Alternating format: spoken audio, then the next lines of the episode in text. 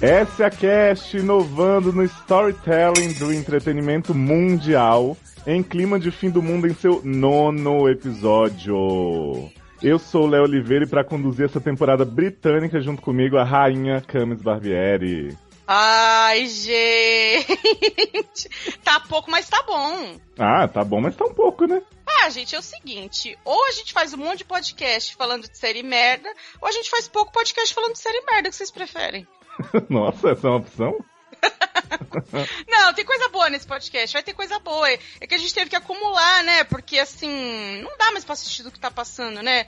Não existe ninguém que resista. Não existe. Mas, é, mas é sempre bom vocês encherem o saco, pra gente voltar, né? Ter a noção que, ah, tá na hora né? De dois em dois meses a gente sempre faz esse programa é, especial. É, é, verdade, eu sinto saudade de vocês falando, não vai ter programa! Fala pois lá é. que a gente grava. É por Tanto isso que a gente que, não tá fazendo, vocês não estão enchendo o saco suficiente. É verdade. E vou te falar uma coisa, Léo. Quanto mais enche o saco, mais a gente inova no storytelling, né? É verdade, o storytelling tá sempre sendo renovado. E, Camis, falar encher o saco, quem que a gente tem aqui? Ai, olha, não é Ale Barbieri hoje, mas é Diogo Pacheco, né? Ô, louco, fui comprado Alessandro Barbieri. que Porra, bosta, desculpa, hein? Diogo. Sacanagem. Sabe que a Ale ouve isso, aí depois ela, ela vem aqui. Ai, Diogo. Ela fica muito brava, ofendidíssima, se sentindo diminuir. Ela disse que eu sempre diminuo ela. Eu nunca falo isso de Ale, Ale, te amo. Ela perguntou agora no, ela perguntou agora no Twitter assim, ah, eu preciso colocar quem eu sou, sei lá onde. Eu, eu respondi assim pra ela, coloca a vagabunda. Ela já começou a me xingar. e olha, eu vou falar uma coisa, Diogo.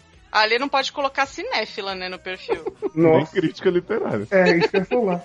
ah, mas a Ale, a Ale só pode colocar crítica de... Hambúrguer de, não, de hambúrguer e crítica também de Pitch Perfect, né? Que é o filme que ela mais assiste em looping, né? Gente, a Lê podia fazer sozinha o podcast de Pitch Perfect. Não, a Lê podia fazer todos os personagens de Pitch Perfect. Jesus.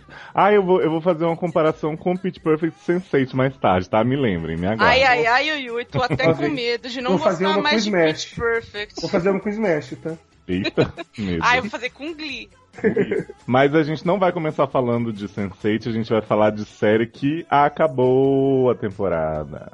Oh, que triste. Hum. Porque esse é aquele. Sabe, eu acho que a gente tem que falar o nome dos nossos blocos. Sempre, claro. Bloco, tudo que é bom acaba e o que é ruim, graças a Deus também. Isso, né? Ai, gente, não aguento mais série ruim. Mas a série ruim que vai começar? Vai abrir esse bloco? Não, a primeira série de hoje a primeira série de hoje é uma série que tá polêmica, como Nossa. se nunca tivesse estado antes, né? Acredito. ah, é uma série que é o seguinte: o que tem de nego, mimizento, que assiste as Tanaba, olha, tá certo, mas a gente tem que contemplar, né? A gente tem que contemplar, a gente tem que sempre provocar os góticos aqui no SCast. e eu digo mais, Léo, uma temporada que só começou nos três últimos episódios. episódio Agora vai! There are Starks and there are Lannisters and Kardashians and... Targaryens, idiot. And Targaryens and of course there's some unknowns. Welcome to the crazy, wacky world of Game of Thrones. Nice. I like it. Menina, mas você sabe, eu li uma crítica esses dias. Logo ah, saiu era o final. crítica ou era storytelling? Era, era uma crítica que inovava no storytelling em, tá. sua, em sua criticidade. Tá. Comparava GOT a Lost. Nossa. E aí falava que uma série não? que se perdeu nos embrogs e blá blá blá. E aí eu parei para pensar, e gente, Lost também tinha essa história de agora a temporada começou, lá no final, você lembra? Teve, mas assim, eu acho que o, que o que tá rolando com Game of Thrones, e aí o Diogo, que é o cara que lê os livros aqui, que vem para dar conteúdo, porque eu sou só uma leviana, afinal de contas, eu acho que as pessoas reclamam demais. Nossa, assim, mas credo, pelo amor de tudo, não é, Diogo? Sim, de tudo. E é o seguinte, tudo, que eles fazem, eles reclamam. Eu não acho que a série se perdeu. E assim, você sabe que eu sou a primeira pessoa a jogar pedra em série que se perde. É, claro. É, tá aí um Upon Time que não me deixa negar. Né? Joguei até cocô naquela, na, no meu DVD de um Upon Time. Eu acho que quem tá reclamando de Game of Thrones é vadiazinha de livro E a gente que quer cagar regra pra série. Porque o que eu vi muito esse ano é assim. Eu não aguento mais essa série que estupra as mulheres, que mata as crianças, que não sei o que. A minha dica é melhor, não assista. Que tem gente apanhando, que tem gente sendo morta, que tem.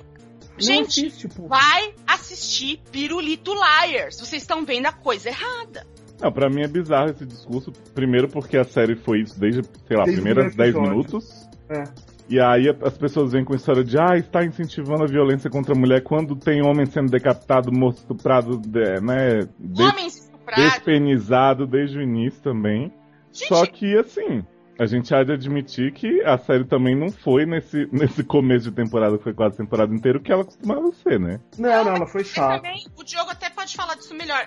É, É. muito por causa do livro também, né? É, eu tinha falado pra, eu tinha falado várias vezes que se Game of Thrones fez uma a quarta temporada do jeito que fez é porque era o melhor momento do livro. Uhum. Era quando do casamento vermelho em diante, ali até o final do terceiro livro, é acontecimento atrás de acontecimento, um monte de morte, um monte de reviravolta.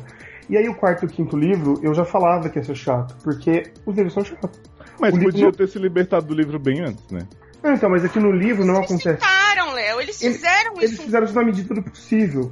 Porque o que acontece no livro, que o livro é enorme. Você viu que o, o, o quinto, só o quinto livro, ele já é quase o tamanho do terceiro. O terceiro deu duas temporadas, e o quinto e o quarto deu uma. Então, por quê? Porque no, no livro, o cara uma, se perdeu um pouco. Em vez de ele resolver as histórias que eles tinham que resolver, ele começou a inserir muito personagem novo.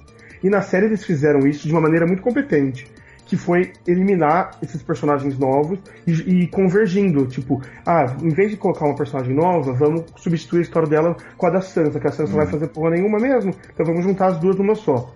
Vamos tirar isso. Violência contra a mulher, hein? É, vamos se ela Não, e isso que o. Diogo tá falando não é desrespeitar a obra. é Isso é, sair inteligente de roteiro. É, era Não, necessário. eu acho, eu acho isso, inclusive, o que eles deveriam ter feito mais do que fizeram, pra É, se for ver, a galera...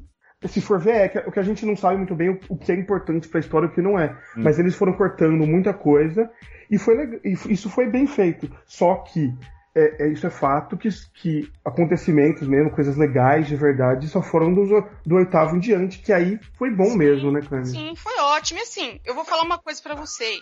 Esse tudo de adaptar, isso é normal. E foi adaptado. E o que foi adaptado foi feito com um aval do escritor. Mesmo se não tivesse o aval. No que liberou os direitos pra fazer a série, tá o aval dele, Mas foda-se. ele participa, né, Diogo? É, Ele tá sim, ali no sim. processo. Sim, ele, sim. ele tá ali pra garantir que, assim, o desvio que eles estão fazendo de história não vai tirar o sentido do Claro, negócio. Eu claro. confio nisso de verdade. Eu realmente acho e- que isso acontece com Game of Thrones.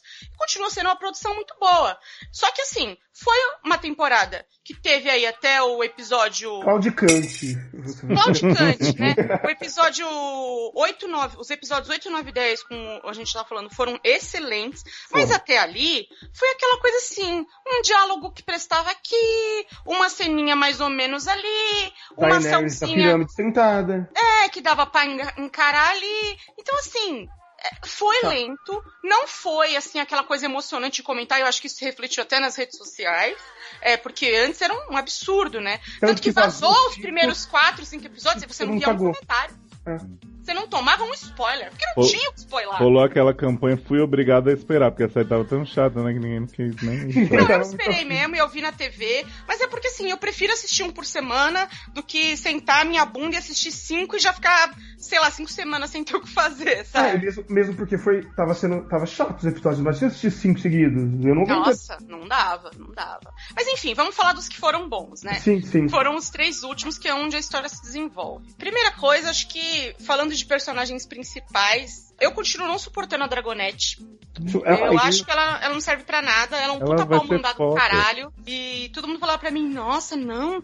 No Pod Maníacos essa semana, o Michel falou assim pra mim, ah, não, ela toma muitas decisões importantes. Eu falei, é, porque os outros assopram pra ela, né? Que decisões?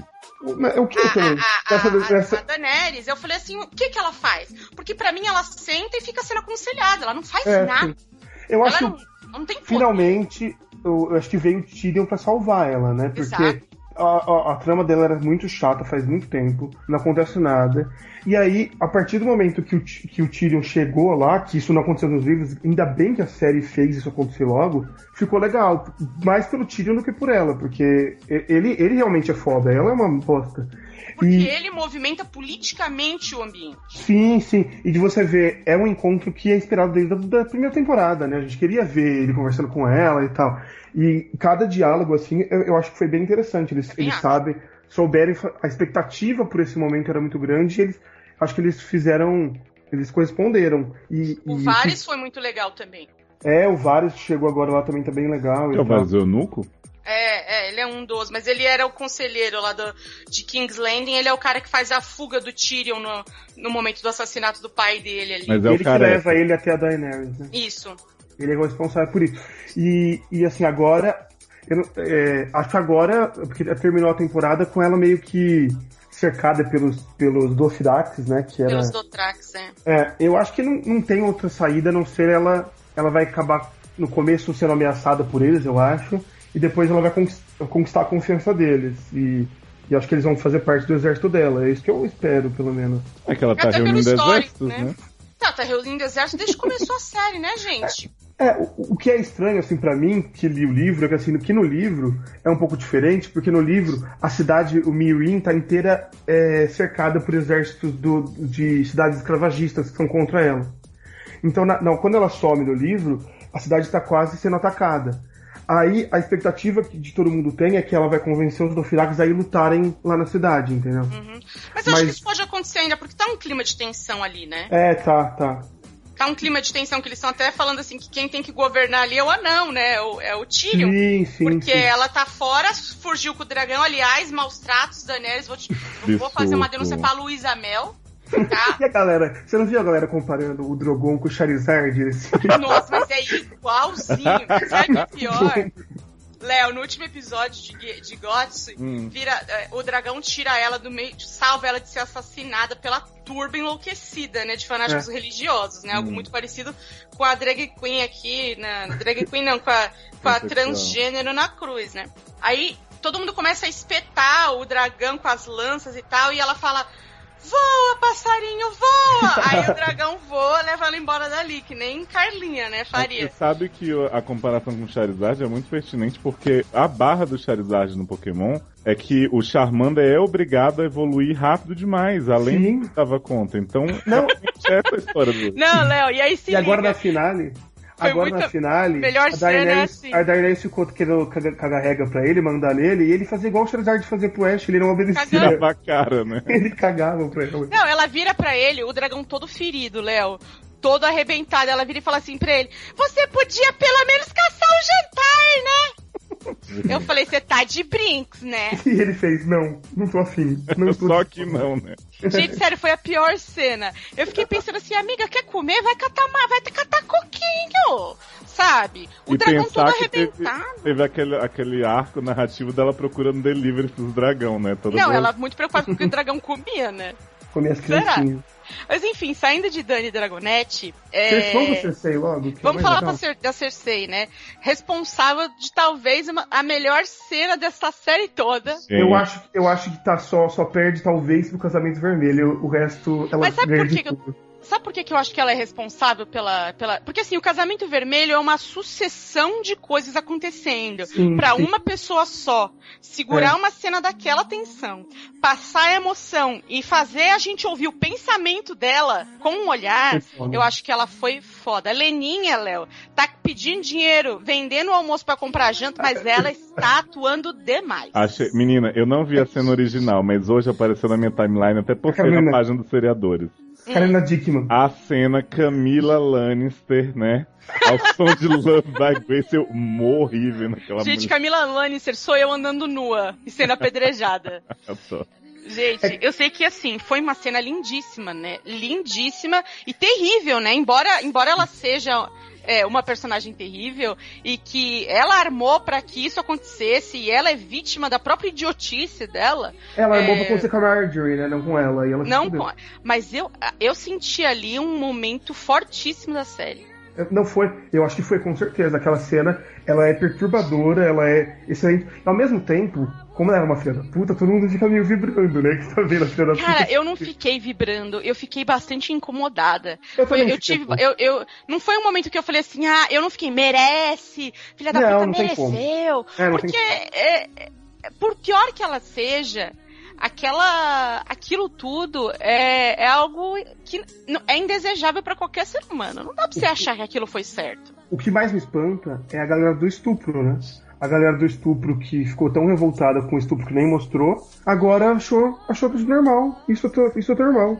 Fazer Isso a mulher normal. andar, andar, andar e se tacando coisa, chamar ela de puta, o cara Ah, é? pra ela falando, pega na minha rola. Achou, todo mundo achou normal. Por quê? Porque ela é Lannister, porque ela é filha da puta, pode? Porque ela foi filha da puta, pode, entendeu? Ah, gente, vocês estão muito loucos. Só não pode isso com os Stark, gente, vocês entenderem isso. É, Ah, não- isso é verdade. Só não pode porque aconteceu no livro o estupro. Por isso que não, não pode. Gente, É, chato. também. É por isso que as pessoas estão reclamando, não é pelo estupro em si. Mas me Claro. digam-me, Até porque depois, quando é estupro da vida real, ninguém se abala tanto. né? É, é, bem isso mesmo. depois dessa a humilhação que Cersei passou.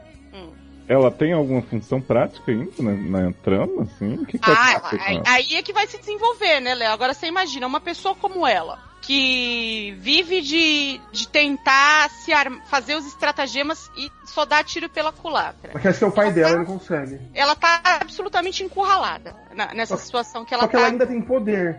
Ela tem poder, mas ela ainda vai ser julgada, de É, certa sim. forma, né? Então, assim, ela tem que andar pisando em ovos, mas ao mesmo tempo, é, eu vejo ela se articulando pra se vingar de todo mundo também.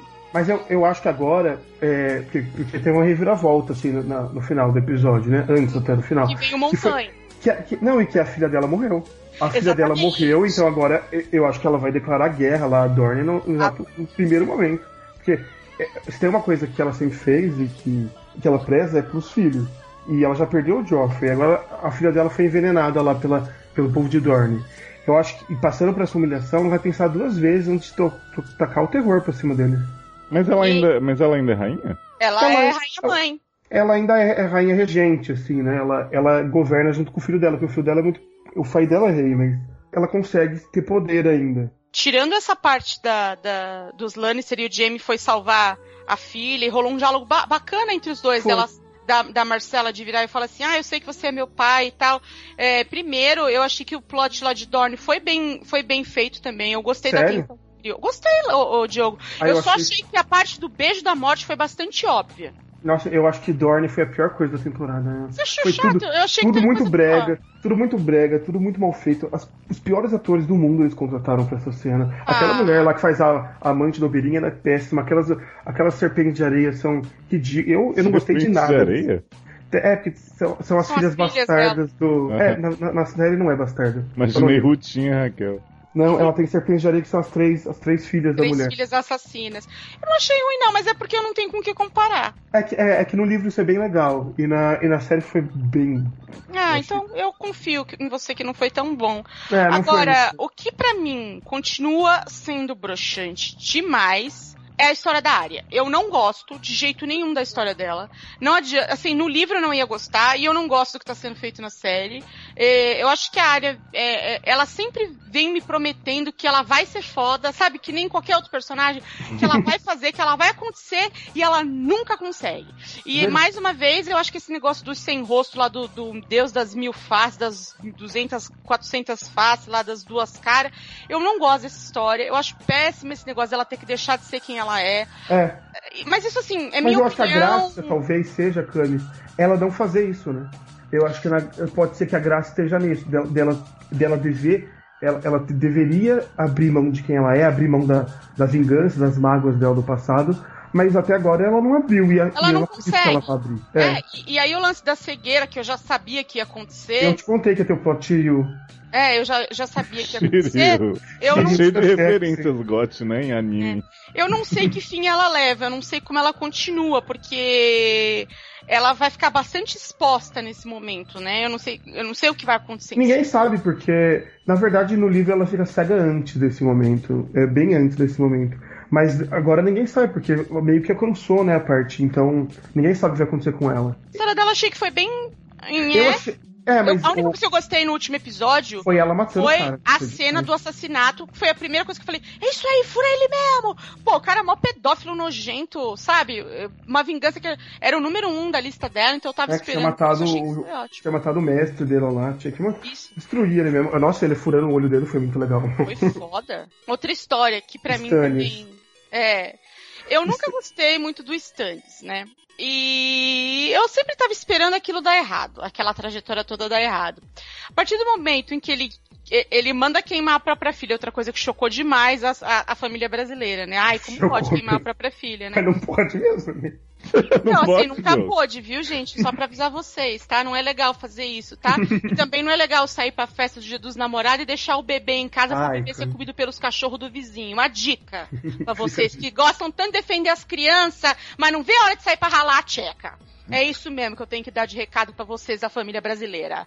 Chato, né, gente? Chato. A única coisa boa foi matar a criança mesmo, mas assim, porque a menina foi, foi boa na gritaria. E, sério, mas eu achei bem. Eu achei isso bem coerente com quem é o Stannis. Porque o Stannis eu ele, ele se também. diz justo, ele se diz várias coisas, mas ele tá desesperado pelo poder, é um puta de um hipócrita, entendeu? E você viu Desde que o começo, aconteceu- ele é um puta de um aconteceu- hipócrita. Aconteceu com ele o que o Tyrion falou pra Dragonette.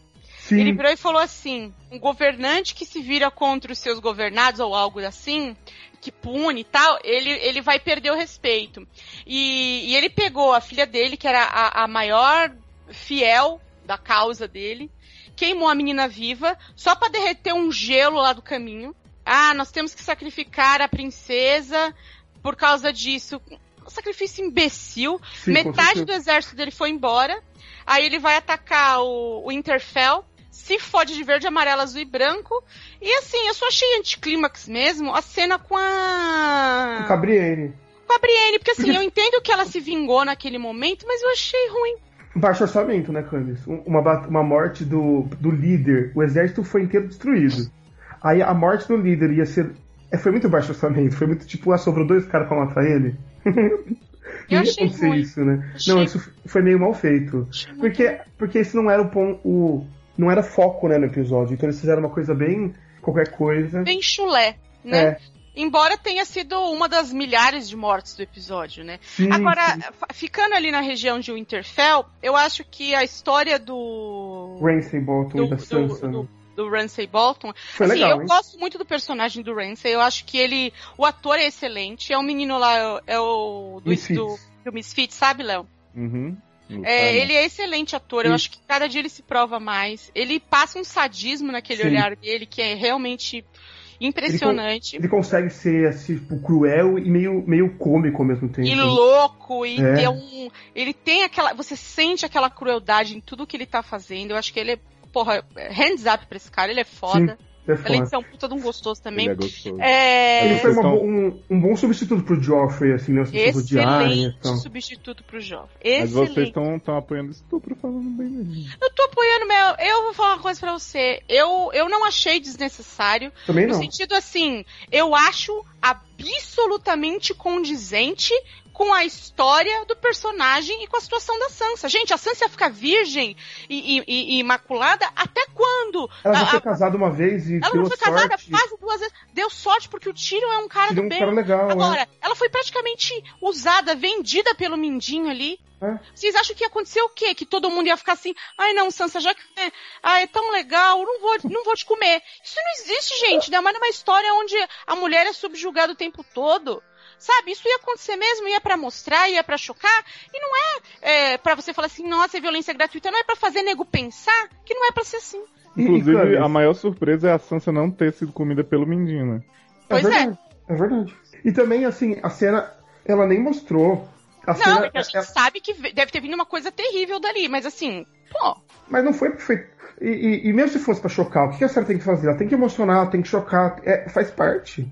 Faz gente, parte chocar, faz parte é emocionar, faz parte. É, storytelling, pô.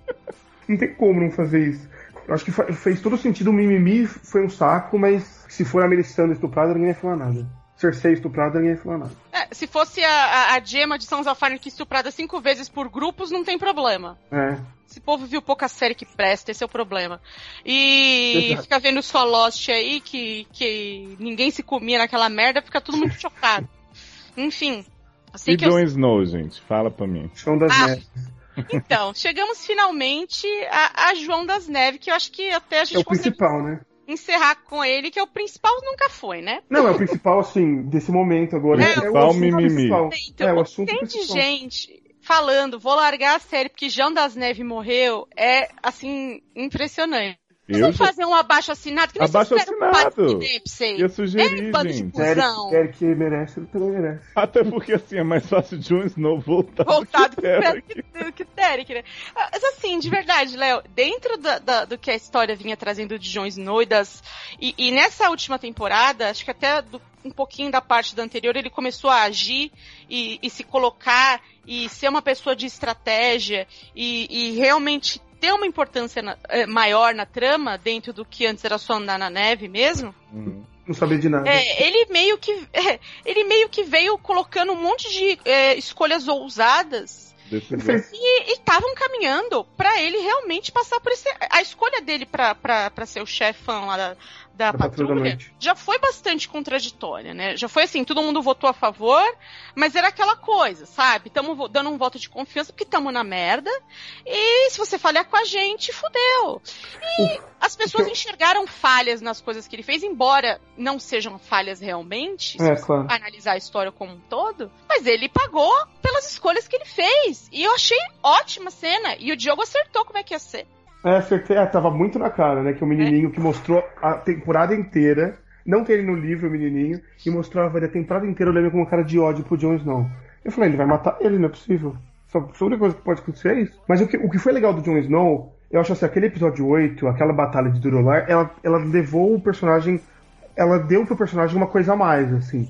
Eu acho que aquele momento, junto com o da Cersei, foi os dois grandes momentos da temporada. Assim. Aquela batalha foi sensacional. Aquela batalha foi sensacional. Foi E a batalha ela foi sensacional visualmente, mas ela é sensacional também No no desespero. sentido de história e, e, e, assim, é realmente pra pegar e acabar com esse argumento babaca de que a série se perdeu. A série não se perdeu. É tá indo pra lá. A série é sobre esse universo todo que tá acontecendo ali politicamente, as articulações pra ver quem é rei e tal. Só que o que as pessoas não perceberam ainda Aqui tem uma parte importante. tem uma parte importante se desenvolvendo, que é essa invasão dos White Walkers, que ninguém sabe quem são, o que comem, de onde vêm, e que eles estão vindo, junto com o inverno que está chegando, que Isso. parece que finalmente Chegou. chega no final do Chegou. livro, né? Não, chegou livro. agora, né? Dá pra falar inverno que chegou. chegou, e agora eles vão poder avançar, e assim, é uma coisa terrível e que vai deixar de lado qualquer outra coisa na história. Não E aí- importa se você é casado com fulano, com beltrano, com ciclano, se você quer o trono, se você não Se quer, dragão, não todo tem. mundo tá na linha de fogo, ou na linha de gelo, no caso. O, o que eu acho legal é que, assim, o episódio lá, o 8, ele colocou o Jon Snow como a grande possibilidade de salvação para a humanidade, assim, porque foi primeiro que ele foi a pessoa que resolveu salvar os selvagens e, e, e, e pensando, deixa, a série deixa isso bem claro que ele tomou uma decisão sábia do ponto de vista tipo, de sobreviver com os Outwalkers. Era, o certo era fazer isso mesmo. Não era certo dentro da Patrulha da Noite do contexto, mas era correto fazer. E ele foi o cara que ele conseguiu matar o Outwalker com a espada dele. Então ele meio que foi tipo, ele é o grande candidato a salvar o mundo. E o mundo vira pra ele nesse episódio e fala: Não, eu não quero ser salvo, e matam ele. Pois é, mas sabe qual é a questão que fica pra mim? É, Eu que nem tô acompanhando a série mesmo assim, né?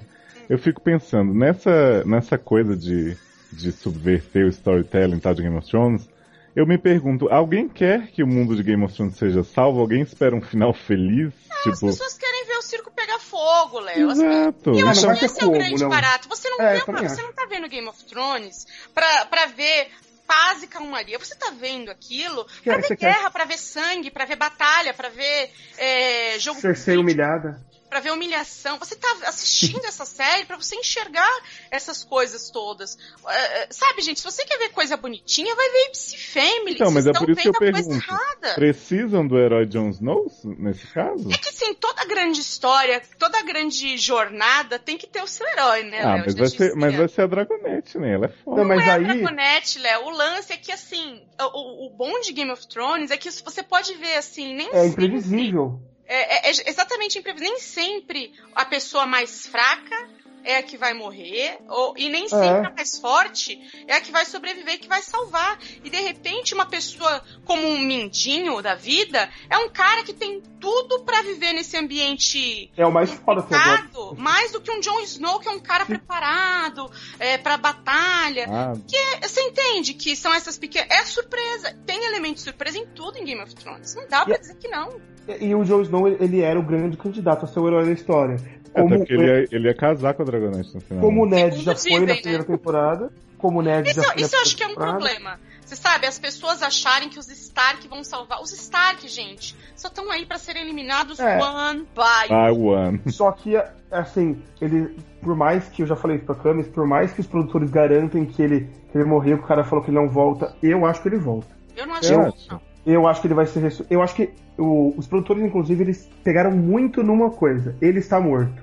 Ah, na série não existe ambiguidade pra achar que ele não morreu. Ah, existe sim. E ele realmente morreu. Eu acho que realmente morreu, ele morreu. Só que ele vai, ele pode ressuscitar, porque os sacerdotes vermelhos têm esse poder, a Melisandre pode ter esse poder.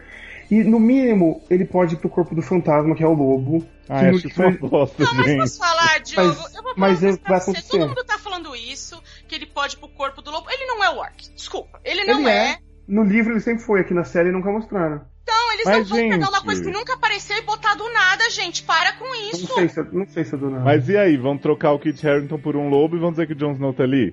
Não, aí depois ele volta pro corpo. Sei Ah, lá. vá. Não. Ah, não, gente, eu acho que vocês também viajam demais. Funcionou. A que ressuscitar, eu não falo nada. Agora, ele do nada virar o orc. Gente, desculpa, o Jon Snow é tudo. Então, agora ele é o Não. orc, ele é mil faces, ele é bruxa, ele é candomblé, ele é espiritismo. Para com isso, gente. Eu acho que no livro ele com certeza não morreu. Não, não morreu não, ele vai ressuscitar. Talvez se a série romper com o livro do jeito que estão falando que pode romper, eles podem. Porque essa coisa que, por exemplo, de dele ir pro corpo do fantasma, é uma coisa que nas- no livro funciona, eu acho que na série não funcionaria. Nunca teve isso, gente. Se já tivessem insinuado isso na série, eu nunca. Eu calava a minha boca. Nunca teve isso na série. É, É, que no inclusive livro porque você- já teve tanta cena pra insinuar do outro garotinho, né, que podia ter um É. do Jon Snow, pelo É. menos. Então, é que no, assim, li- no sabe, livro, não inclusive, quando isso. ele morre, no livro, quando ele morre, inclusive, ele olha pro lobo e ele fala fantasma, e acaba assim. E o, e o- e o lobo chama fantasma. Sim, o lobo chama fantasma, mas o lobo nem tá lá na cena, gente. É, não, é, não, não tem a mesma importância. Eu acho que eles não vão a partir pra essa história, não. Eu acredito na ressuscitação lá feita pela Melisande, que é mãe de É. Santos Caralho 4. Né? Nisso eu acredito de verdade. Mais que ela chegou, ela ela chegou, não tá ali à toa, entende? ela chegou num momento bem conveniente, né, ali. É. E ela ela chegou disse que ia hora. salvar o Jon Snow. E, e- e no livro ela também fala, isso também não tem na série, ela fala pra ele que ele ia, que ele ia ver a morte e que ele ia voltar dela diferente. Ela, ela fala uma coisa assim, que ela ia voltar dela diferente, uma coisa assim, ela fala isso pra ele. Que ela E viu assim, na- nela eu acredito. E se fizerem com ela, eu acho que vai ser perfeitamente cabível. Por mim, o Jon Snow não volta porque eu acho ele um bosta. Você acredita Mas- em bruxas? Oi? Você acredita em bruxas? Ah, no creio, pero que las hay, las hay. O- Outra coisa que estamos especulando, Hum, outra coisa fala. que estamos especulando é que assim, como ele tá ali na, na- no plot da patrulha, eles vão queimar o corpo dele, porque senão ele vira White Walker. E aí, e se ele realmente é um Stark, como tem um Stark não, um Targaryen, como tem toda aquela teoria de que Ele não vai Ele é- queimar que nem a Dragonete. ele vai queimar igual a Ele Dragonete. não vai queimar. É, sim, sim. Aí vai descobrir que ele, é um, que ele é um Targaryen e tal. Eu acho que pode ser por aí. Eu acho que é, pode ser qualquer coisa, porque assim, faz sentido ele ressuscitar, faz sentido ele ser um Targaryen, faz sentido. Mas o George R. R. Martin até agora, ele pega um herói e fala assim, matei, acabou, próximo. Ele já fez isso várias vezes. Pode ser mais um truque. E o, o ator falar que não vai voltar, eu acho que ele tá no papel dele, porque ele não pode estragar a surpresa da série assim no dia seguinte, entendeu? Mas Ah, ele não. cortou o ele- cabelo, viu, Joe? Oi? Ele cortou o cabelo. Ah, ele cortou o cabelo? Cortou. Ah, Tava então. todo mundo já especulando desde o começo da, da E temporada. tocou a música da, da, da Camila. né? É, Jon, Jon Snow, Tocou duas vezes pra Cersei e pra ele. Camila Snow. Mas, Léo, eu Hum. acho que Game of Thrones termina aí. é, eu acho que terminou muito bem. Eu gostei. A, a season finale pra mim foi uma das melhores. Uhum. Eu acho que ainda fica a expectativa pra próxima, sendo que. É, acho que A a me- próxima vai ser uma temporada mais justa do ponto de vista de público, assim. É meio que fair game, porque não tem mais livro. É, mas eu queria que você falasse Oh, De meu- uma outra série muito épica, né? Épica essa série, gente. Tem uma pica gigante. assim. Ai, gente do céu, é o seguinte, eu tinha recrutado ajuda, né? eu tinha pedido reforços pra falar dessa série aqui, mas vou ter que falar sozinho de Once Upon a Time,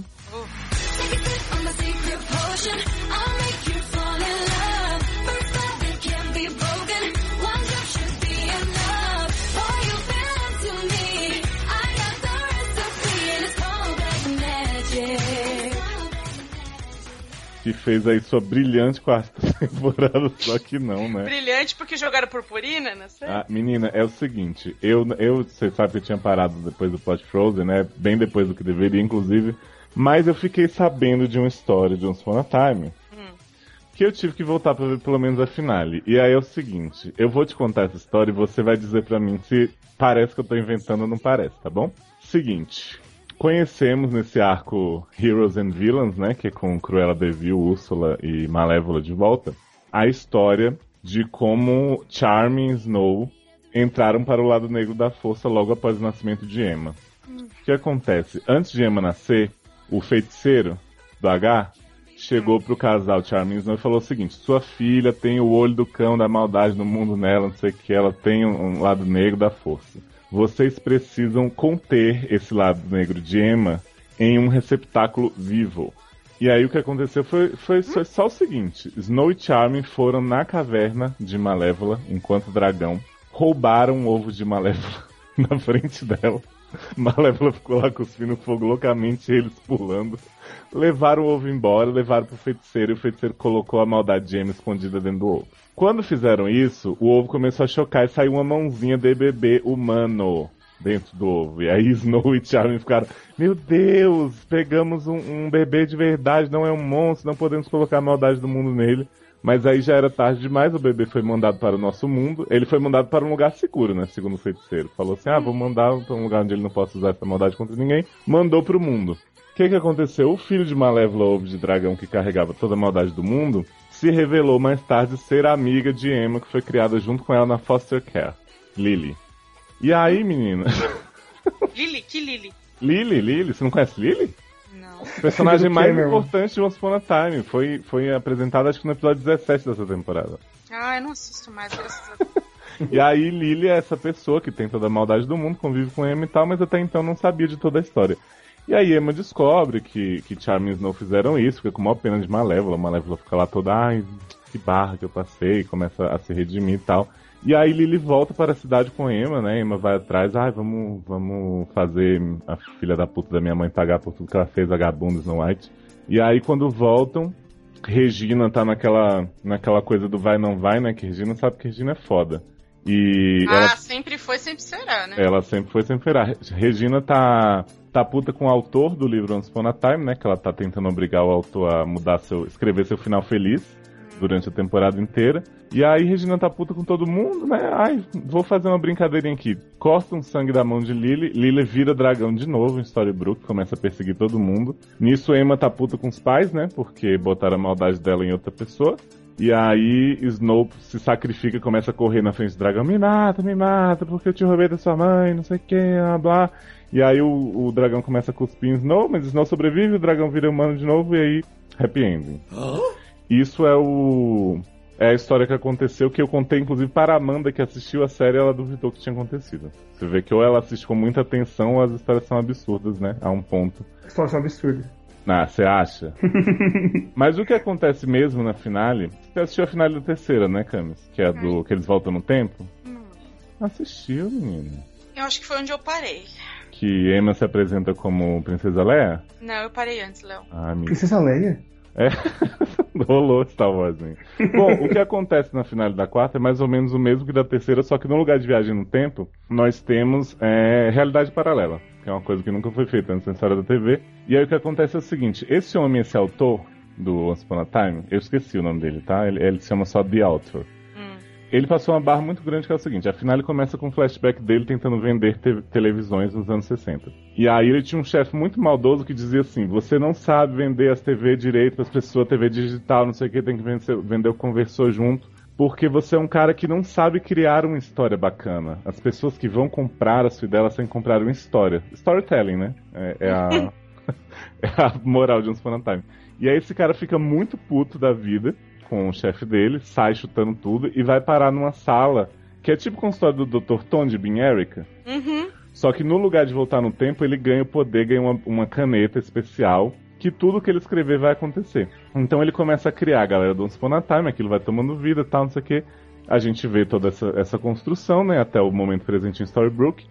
E aí, no momento presente, esse homem tem uma grande ideia. Ele fala o seguinte: eu vou ficar rico, milionário, rica, né? Que nem, Disney. que nem Carolina, com a seguinte ideia: eu vou escrever um livro em que os vilões têm o seu final feliz, os vilões vencem. acredito. Storytelling, quebrando Inversão de storytelling. Exatamente. Só que essa ideia dele é tão genial que quando eu te falo isso, que ele vai criar uma, uma história em que os vilões vencem, o que é que você imagina? Regina mega foda, né? Tendo tudo que ela sempre quis, rampas e tal. Não é isso? Você imagina? Mas ela é Marcia, né? Às vezes ela é má, às vezes não. Mas o que acontece na história dele é o seguinte: é uma história em que tudo se inverte. Então, assim, a Regina é uma pobre coitada que contou uma coisa da Snow e a Snow se fudeu e virou mega evil e fica controlando o príncipe Charming com o coração na mão. Enquanto isso, a Regina tem que ficar fugindo pelas florestas, lutando com o troll, não sei o quê. O Rampus é um cavaleiro que é bondoso, que não sei o quê, que fica sempre atrás do Então filho. mudou a essência dos personagens. é, então basicamente assim, os vilões não venceram porra nenhuma. Na verdade, ele só trocou os nomes das pessoas. Tipo, ele, então ele coloca Snow pra atuar, Mega Evil, breguíssimo, assim, tipo, pior atuação que eu já vi na minha vida. É, é vergonhoso. É tão vergonhoso que chega a ser bom, chega a ser engraçado. Tipo Sense8. Para, para, Diogo. e aí ele, ele inverte essa porra. Diz que ficou rico no mundo real, porque ele vendeu essa história maravilhosa, né? Subversiva. E aí Henry, como é o único personagem não mágico, tem a missão de entrar nesse livro com uma chave que ele ganhou, de entrar nos papéis que ele quer, e ir lá mudar a história pra poder voltar ao normal. E aí o que a gente vê são duas horas dessa canastrice de Regina sendo boazinha, Snowmar, e elas brigando, e blá, blá, não sei o quê. Pra no final o que acontece é o seguinte. Tá tendo, Regina tá tendo que impedir o casamento de Robin Hood, o grande amor de sua vida, que vai casar com Zelina, sua irmã. Não sei se você sabe, mas Zelina se- fingiu ser a, ser a ex-mulher do homem, a Marion. Ficou grávida, foi uma barra. E aí, tá lá tentando impedir o casamento com a ajuda de Henry, não sei o que, de repente Regina morre, cai morta no chão, blá blá blá. Aí o autor tá lá, ninguém vai mudar o meu final, meu final é maravilhoso, meu livro é maravilhoso. E aí a caneta cai da mão do autor, Henry pega e, a, e passa pra ele o poder do autor, que nem varinha do Harry Potter. Uhum. Aí você pensa assim, poxa, talvez isso renda alguma coisa, né? Henry como autor vai reescrever a história do mundo, isso aqui. Henry só escreve assim, e de repente todos estavam de volta em Storybrooke, tava tudo bem. Aí volta todo mundo pra Storybrooke, e Henry fala assim, com grandes poderes vem grandes responsabilidades. Ah, Quebra, quebra a caneta, e aí, fude- tipo, não tem mais autor, não sei o que, tipo, fudi minha vida, né? Fui escolhido, mas vou parar. E aí todo mundo diz, ai, Henry é o melhor autor do mundo, porque ele vai dar aos seus personagens a possibilidade de, de livre-arbítrio, oi que. E aí depois disso fazem umas macumbas lá pra ressuscitar rampa, pra fazer não sei o que, lá, lá, lá, lá. depois de toda essa merda, Emma fica do mal. Entra o capiroto nela, o lado do mal, não sei o que, e aí o zóio dela fica preto, tela branca, né? Boom, Lost. E aí acabou, temporada de Once Upon a Time. E Você vai ver a próxima? Não. Ah, bom. Assim, bom prova- senso. Provavelmente Ah, eu vou porque- ver a, eu vou ah, ver a para, final, para, eu vou não, ver, não, não, Léo, para. desculpa, para, Bom para. senso. Não, tá olha só. Provavelmente eu vou ver a final e algum episódio que colocarem a maldade de um ovo de dragão. Porque, né? posso deixar de ver isso. Acho que já deu, sabe? Acho que basta. Que isso, Camis? Não, basta. Basta, tô cansado de vocês verem série ruim. Para. Para com isso. Ah. Ai, meu Deus. Então não vou Não, nem poder. ainda por cima eu vou ter que ouvir da saída de Nina Dobrev na próxima série. Ai, não vou nem poder falar de Nina, pelo visto que eu tô vendo. Pode, deve falar. Deve gente. falar, Quer saber? Eu quero saber como é que ela saiu. Nina? Vai, agora ela vai pra Grey's Anatomy? Ela vai, vai ser irmã de Meredith. Vai morrer, então. Vai morrer, então. Olha, Vai, o que é. vai ser a Heleninha Grey, né? O que é muito engraçado dessa, desse caso de Vampire Diaries, né? A série da qual vamos falar a seguir. É que a saída de Nina, durante todo o ano, tipo, nada na série apontou pra isso, né? A série tava caminhando. Uma série super planejada, né? Ah, super planejada. A série tava assim, Diogo. No começo da temporada, né, Damon podia, tava preso num, num passado cataclísmico com Bonnie. Helena pediu pra tirar todas as memórias dele, não sei o que, tava uma coisa super trágica. Aí de repente Damon voltou, Helena e eles voltaram a construir a relação, não sei o quê. Aí de repente, numa semana, anunciaram assim: Nina vai sair sempre que sair, sempre foi o plano dela desde o começo fazer só seis temporadas. E aí no episódio seguinte eles enfiaram os plots da cura, que Bonnie achou de novo pra Helena tomar, a Helena queria ser humana de novo. Assim, do nada. E aí eu pensei, ou esperaram esse episódio pra fazer a porra do anúncio, ou ela decidiu agora, né? Não aguentou Ela ficou de saco cheio, ela leu o roteiro no episódio e falou assim: não, foi lá e falou assim: cara, tô fora, não dá mais. Não vou renovar contrato. Não dá, tem, tem- todo mundo tem um limite, vocês não estão pagando tão bem assim, não. Pois é. Aí fizeram esse plot, ah, a Helena quer virar humana. E aí Damon fica naquele negócio, será que eu tomo a cura junto com ela? Não sei o que. E pra mim não fazia muito sentido, porque Damon já tinha 200 anos, então se ele tomasse a cura ele ia morrer. Mas eles inventam alguma coisinha pra ficar nessa, né? E Stefan fica tentando convencer ele de que não, você ama muito ser um vampiro, e você não pode fazer isso por ela. Vocês vão encher o saco um do outro e tal, não sei o que. Fica nesse draminha. No final das contas, o que acontece é o seguinte. Teve o casamento de Larica e Joe, né? Que é a bruxa nova dessa temporada. E aí já tem gente chamando esse de o novo casamento vermelho. Ah! Porque teve uma cena de 10 segundos do vilão da temporada, que é o Kai chegando e matando a família, assim, o cover Gemini e vários avulsos. Realmente, nesse sentido, é bem Game of Thrones mesmo, né? Porque sempre morre avulso e as pessoas acham maravilhoso. E aí, Kai fez a seguinte maldade de seu coração. Ele linkou a vida de Helena à de Bombom. Então, Bombom? de Bombom. Bombom? Ele, ele fez o seguinte. Quem é é, bombom? a Bonnie. Ah, bacana. Funcionou. Ele fez o seguinte: ele transformou uma na Horcrux da outra. Então um não pode morrer enquanto o outro estiver vivo. Na verdade é o seguinte: Helena cai desmaiada, né? Todo mundo leva pro hospital, não sabe bem o que tá acontecendo com ela. E aí eles descobrem que até a Bonnie morrer, seja por causas naturais, velhice, sei lá o que, porra, tal, a Helena nunca vai acordar. Então Ah, e a ela- Bonnie nunca vai morrer, né? Porque essa série é um saco. Pois Eu sempre é. queria que ela morresse, ela nunca morria.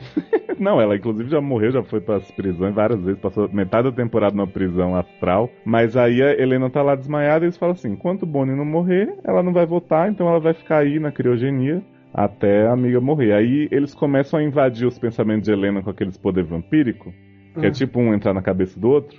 E Helena começa a ter várias cenas de despedida com todo o elenco. Porque ela fala o seguinte: Bonnie, você já se sacrificou muito por mim. Então vou Minha ficar filha. aqui de boa numa nice. e você vai viver sua vida do jeito que for. Daqui a uns 100 anos, tal, não sei o que, eu reencontro Caroline, Stephen e Damon e vai ser tudo sussa. Seria Né? uma, uma boa solução pra fazerem Good, The Good Wife, né? Com a, com a Juliana Margulies e com a... com... Uma só volta quando eu morrer. Nossa, super imaginei The Good Wife agora com Kalinda desmaiada, assim, o povo se Jesus. despedindo Aí você... Se, Acho se que ia ser melhor do que a finale que teve de The Good Wife, mas vamos lá. O que que acontece? É, Helena se despede de todo mundo, tem umas cenas até bonitas, assim, se você for parar pra pensar no, no que a série se tornou, acho que dá pra aproveitar. E aí eles, eles meio que guardam o corpo da, da Helena numa tumba, porque afinal ela tem a cura, então muitos vampiros vão aparecer atrás dela pra, pra chupar o pescoço dela, não sei o quê. E também porque não ia dar pra ficar fazendo uma entrada na cabeça de Nina toda vez, né? Que afinal ela saiu. E aí Damon se despede dela, têm uma dança, não sei o que, blá blá. E aí fica- eh, Helena diz, não espera por mim, né? Vai viver sua vida, não sei o que, mas assim, é uma solução do tipo, se um dia Nina topar voltar pra series finais, sei lá o que, a gente, né, mata a Bonnie e traz ela de volta. Ou se nem mata a Bonnie, nessa fala funcionou e traz ela de volta. Viu? Léo, se a carreira dela for, for brilhante como eles imaginam, ela volta daqui duas Isso, se for tipo Catherine Hale, ela volta e tá de boa. Mas assim, na real, é, eu acho que eu já acostumei tanto com, com essa coisa de The Vampire Diaries de nenhuma regra se aplica mais e vamos, vamos foder a porra toda, que eu só me diverti essa temporada, achei que como comédia serviu muito. Isso que importa. É, exatamente, eu acho que quando a gente aceita que o negócio tá de zoeira com a nossa cara... Mas tá legal de assistir assim, apesar de ser. tá, tá Ah, divertido? tá engraçado. Teve uma temporada aí que foi toda baseada em é, Caroline sem humanidade, né? Então a gente viu as grandes capacidades de atuação de Candice Sacola. Nossa, A gente viu Candice esse. sacola. Candice Sacola. A gente viu esse rapaz, o Kai, que é aquele moço que fazia um, um dos namorados da Carrie Darius, Camis, aquele que tirou a virgindade dela. Ele é muito bom, muito cretino, assim. Ele é daqueles vilões, tipo o Damon era no começo, ele sai matando todo mundo sem piedade. E aí tem uma época que ele meio que mata o irmão dele, que era, que era lá dos gêmeos. E ele começa a absorver a personalidade dele, tipo, começa a ter compaixão e ele fica super confuso, assim, tipo, não sei o que tá acontecendo. Achei bem divertido a trama dele. E a gente teve finalmente Tyler saiu, né? Então acho que isso já ajuda bastante. Jeremy saiu também. Ah, Não, tinha saído? mentira. Todo mundo Mas saindo. Todo mundo. O Jarvis Jarvis, já tinha saído, não? ele tinha morrido, mas depois ele voltou. Ah, tá, todo mundo. E aí agora, por enquanto a gente só tem, só tem É de que peso D- morto. DVD não é que nem GOT, que as pessoas morrem mesmo, entendeu? Não. A gente só tem de peso morto agora é Matt. que- Stefan? Larica. Ah, mas o Stefan tá super divertido, menina. Você não tem noção. Nossa. Porque a mãe do Salvatore voltou nessa temporada. Nossa, hein? Tudo que eu queria sempre ver. Eles fizeram um plot que essa prisão onde o, o Damon e a Bonnie ficaram presos, que era do- dessa galera dos bruxos, tinha uma prisão igual pra mãe deles, porque ela era Reaper e, e botava, né, tacava terror na galera. Tinha um clã de bruxos vampiros, que é o novo híbrido que eles inventaram. E ficou bem divertida a história da mãe deles com, com eles meio que brigando, assim, pra ver quem tomava conta da véia. Eu tô animado pra temporada que vem. Nossa. Que o importante é essa dinâmica familiar de TVD, sabe? É, claro. E eu fico na expectativa de Nina voltar lá pra 12 temporada, sabe? Ficar com Dame, Delena Forever, sabe? Eu, esperança. Delena Forever. Ai, tem gente que é Delusional Forever também? Forever vai- 21, né? O que, que vai ser dos Strange Topics sem, sem Delena? Gente, estão dizendo, eu não sei o quanto isso é wishful thinking, que vai ter Alexandra Chando na próxima temporada. Você querendo. Quem não, é? eu vi, eu vi reportagens falando. Quem é? Para, quem? gente, claro que não. Que é Alexandra quem? É uma clone da Nina Dobrev que fazia The Line Game. Ah, tá. que- Muito boa atriz, por sinal. Saudade de Line. Deve ser ótimo. Porra. Tempos. You should go, Nina, cause I ain't ever coming home. Nina, won't you leave me now? A gente tem que sair desse primeiro bloco e passar pro próximo bloco. Ah, Que é um bloco Faustão, um bloco domingueira. É um bloco desafio se vira nos 30. merda. E sabe por que, que se chama isso? Assim, o, o bloco? São Porque 30 ver série séries? nova tá difícil pra caralho. Então, é assim, se vira nos 30, porque assim, se em meia hora não prendeu, é porque não presta. Eu achei que era porque era 30 segundos pra cada um. Eu também achei que era 30 segundos cada uma. Ah, é? É, Quando ah, então vamos lá. Eu vou ter que falar sabe 30 como segundos funciona. cada uma, eu que me enganei. é, 30 Eu achei que segundos. tinha meia hora pra cada uma. A só, a Cami só assistiu o Faustão na época que tinha um anão lá de Green Project e não É. prestou atenção. É verdade. ver- Você sabe que ele veio tirar satisfação comigo, né? Eu sei. Sei. Ai, gente, Mas- Matheus, essa criatura, veio tirar satisfação comigo. Babaca. Vamos lá. Summer Season chegou, né, galera? E tá cheio de bosta estreando, né? É aquela época do ano. Apesar de que, assim, também não dá pra exigir muito, né? Porque bosta tá estreando o ano inteiro agora. Você sabe que não tem mais período pra estrear bosta, né, Léo? Agora é o ano todo. Mas é, eu percebi essa tendência. Porque assim, eu confesso que eu já fui muito fã de coisa do Summer Season. Tipo, eu vi aquelas porra da ABC Windfall, vi até Hulk Eu amava também, nossa. Eu achava muito divertido. Só que agora, todas as séries são nesse clima, né? De tipo, tão ruim que é tão ruim e você não consegue mais ver graça nenhuma. Não, não tem graça. E assim, esse ano tá uma tendência estranha da, da Summer Season de apostar muito em sci-fi. Sabe? Eu nunca vi tanto sci-fi na Summer Season. Na verdade, eu nunca vi tanto sci-fi estreando de uma vez. É que eu era da época que sci-fi era, era bom, era interessante. sabe? É, então eu também sou desse tempo, né? Mas a primeira série, que é uma série da TNT, é, ela não é sci-fi, é uma série que se chama Proof, e que até parece que vai vir uma série policial, mas na verdade não. É uma série estrelada pela Jennifer Bills e pelo Matt Modini Caveira, né? Gente, posso falar? Matt Modini era um homem que eu achava lindo. Nunca foi. Eu falava, olha, daria pro Matt Modini. Aí eu olhei ele, ele nessa série e falei assim, acho que mudei de ideia. Ele tá tão. Ele tá fazendo papel de um homem que tá morrendo de câncer, mas ele tá realmente morrendo de câncer. Ele tava levando a sério o papel. Ele tá horroroso, acabado, magro, tá com uma cara de doente que eu nunca imaginei. Né? Enfim, o que, que é essa série Proof? É a série que conta a história de- dessa médica que perdeu um filho e tem esse cara, esse milionário aí da tecnologia, que é o Matt Modini, e ele quer que ela prove de verdade, com provas físicas, que existe é, um outro lado, que existe vida após a morte ou algo assim nesse sentido. E o piloto é interessante, viu? Tipo, alma gêmea? Não, Léo. É, tem uma pegada assim meio investigativa, meio de. é, ela ir atrás de. Como ela é médica, ela já vivenciou isso, porque o filho morreu, ela também já quase morreu, ela vive que se arriscando um pouco. Então ela teve esse contato meio que de experiência de quase morte. Então ela vai atrás de histórias eh, de gente que teve essa experiência, do que as pessoas viram, pra tentar realmente chegar e provar. Então, é assim, eu acho que pra quem curte esse tema meio. Eu não vou dizer que é espírita, porque nos Estados Unidos isso não é tão forte, mas espiritualista, digamos assim. E pra quem gosta desse gênero meio de coisas do além e tal, não vai ser nada de terror nem nada disso. Acho que vai ser uma coisa mais assim, sabe? De esperança, de encontrar os familiares do outro lado. Esse tipo de, de pegada meio São, são humana. casos da semana de experiência de quase morte? Eu acho que não, Léo. Eu acho que, é, que ca- cada. Ela, ela passou por vários casinhos esse primeiro Tipo episódio. documentário, então. Não, não, eu tô dizendo assim, tipo, ela vai como, sei lá, tá, estivesse construindo uma obra sobre isso. É, é uma pesquisa. Então, assim, são passos dessa pesquisa. Eu, eu desconfio que vai acabar entrando numa mecânica aí sim de. Sabe, de vai ter a história por trás, mas ela vai acabar indo atrás de um ou dois casinhos ali toda semana É pra claro. entender como funciona. Mas de verdade, eu, eu achei que foi bem feito o piloto. É interessante. Dentro que das coisas que estrearam aí, é um- é Vai uma possibilidade. Achei, no mínimo, achei no mínimo criativo, né, pras coisas que a gente Bacana, foi bem feitinho, sabe? Perto de outras coisas que eu assisti, foi interessante. vai continuar vendo. Ah, não vou, Léo, porque assim, eu tô muito seletiva, né? Eu tô muito seletiva. Eu não tenho. eu- eu- eu- se não for algo assim que fale, eu não posso perder, eu não vou mais assistir. Eu tomei essa decisão na minha vida. E essa eu achei legal, mas eu não, não vou acompanhar. Também não é um tema que me interessa, porque eu não acredito em porra nenhuma, como todo mundo sabe. Vou ficar vendo série de buscar a vida após a morte, sendo que eu não acredito nisso. Vamos lá. Só É, acredita em Outwalker, viu? Só acredito na viagem. A viagem sim, que tinha Dinal, minha Alexandre. adorada. É, isso aí.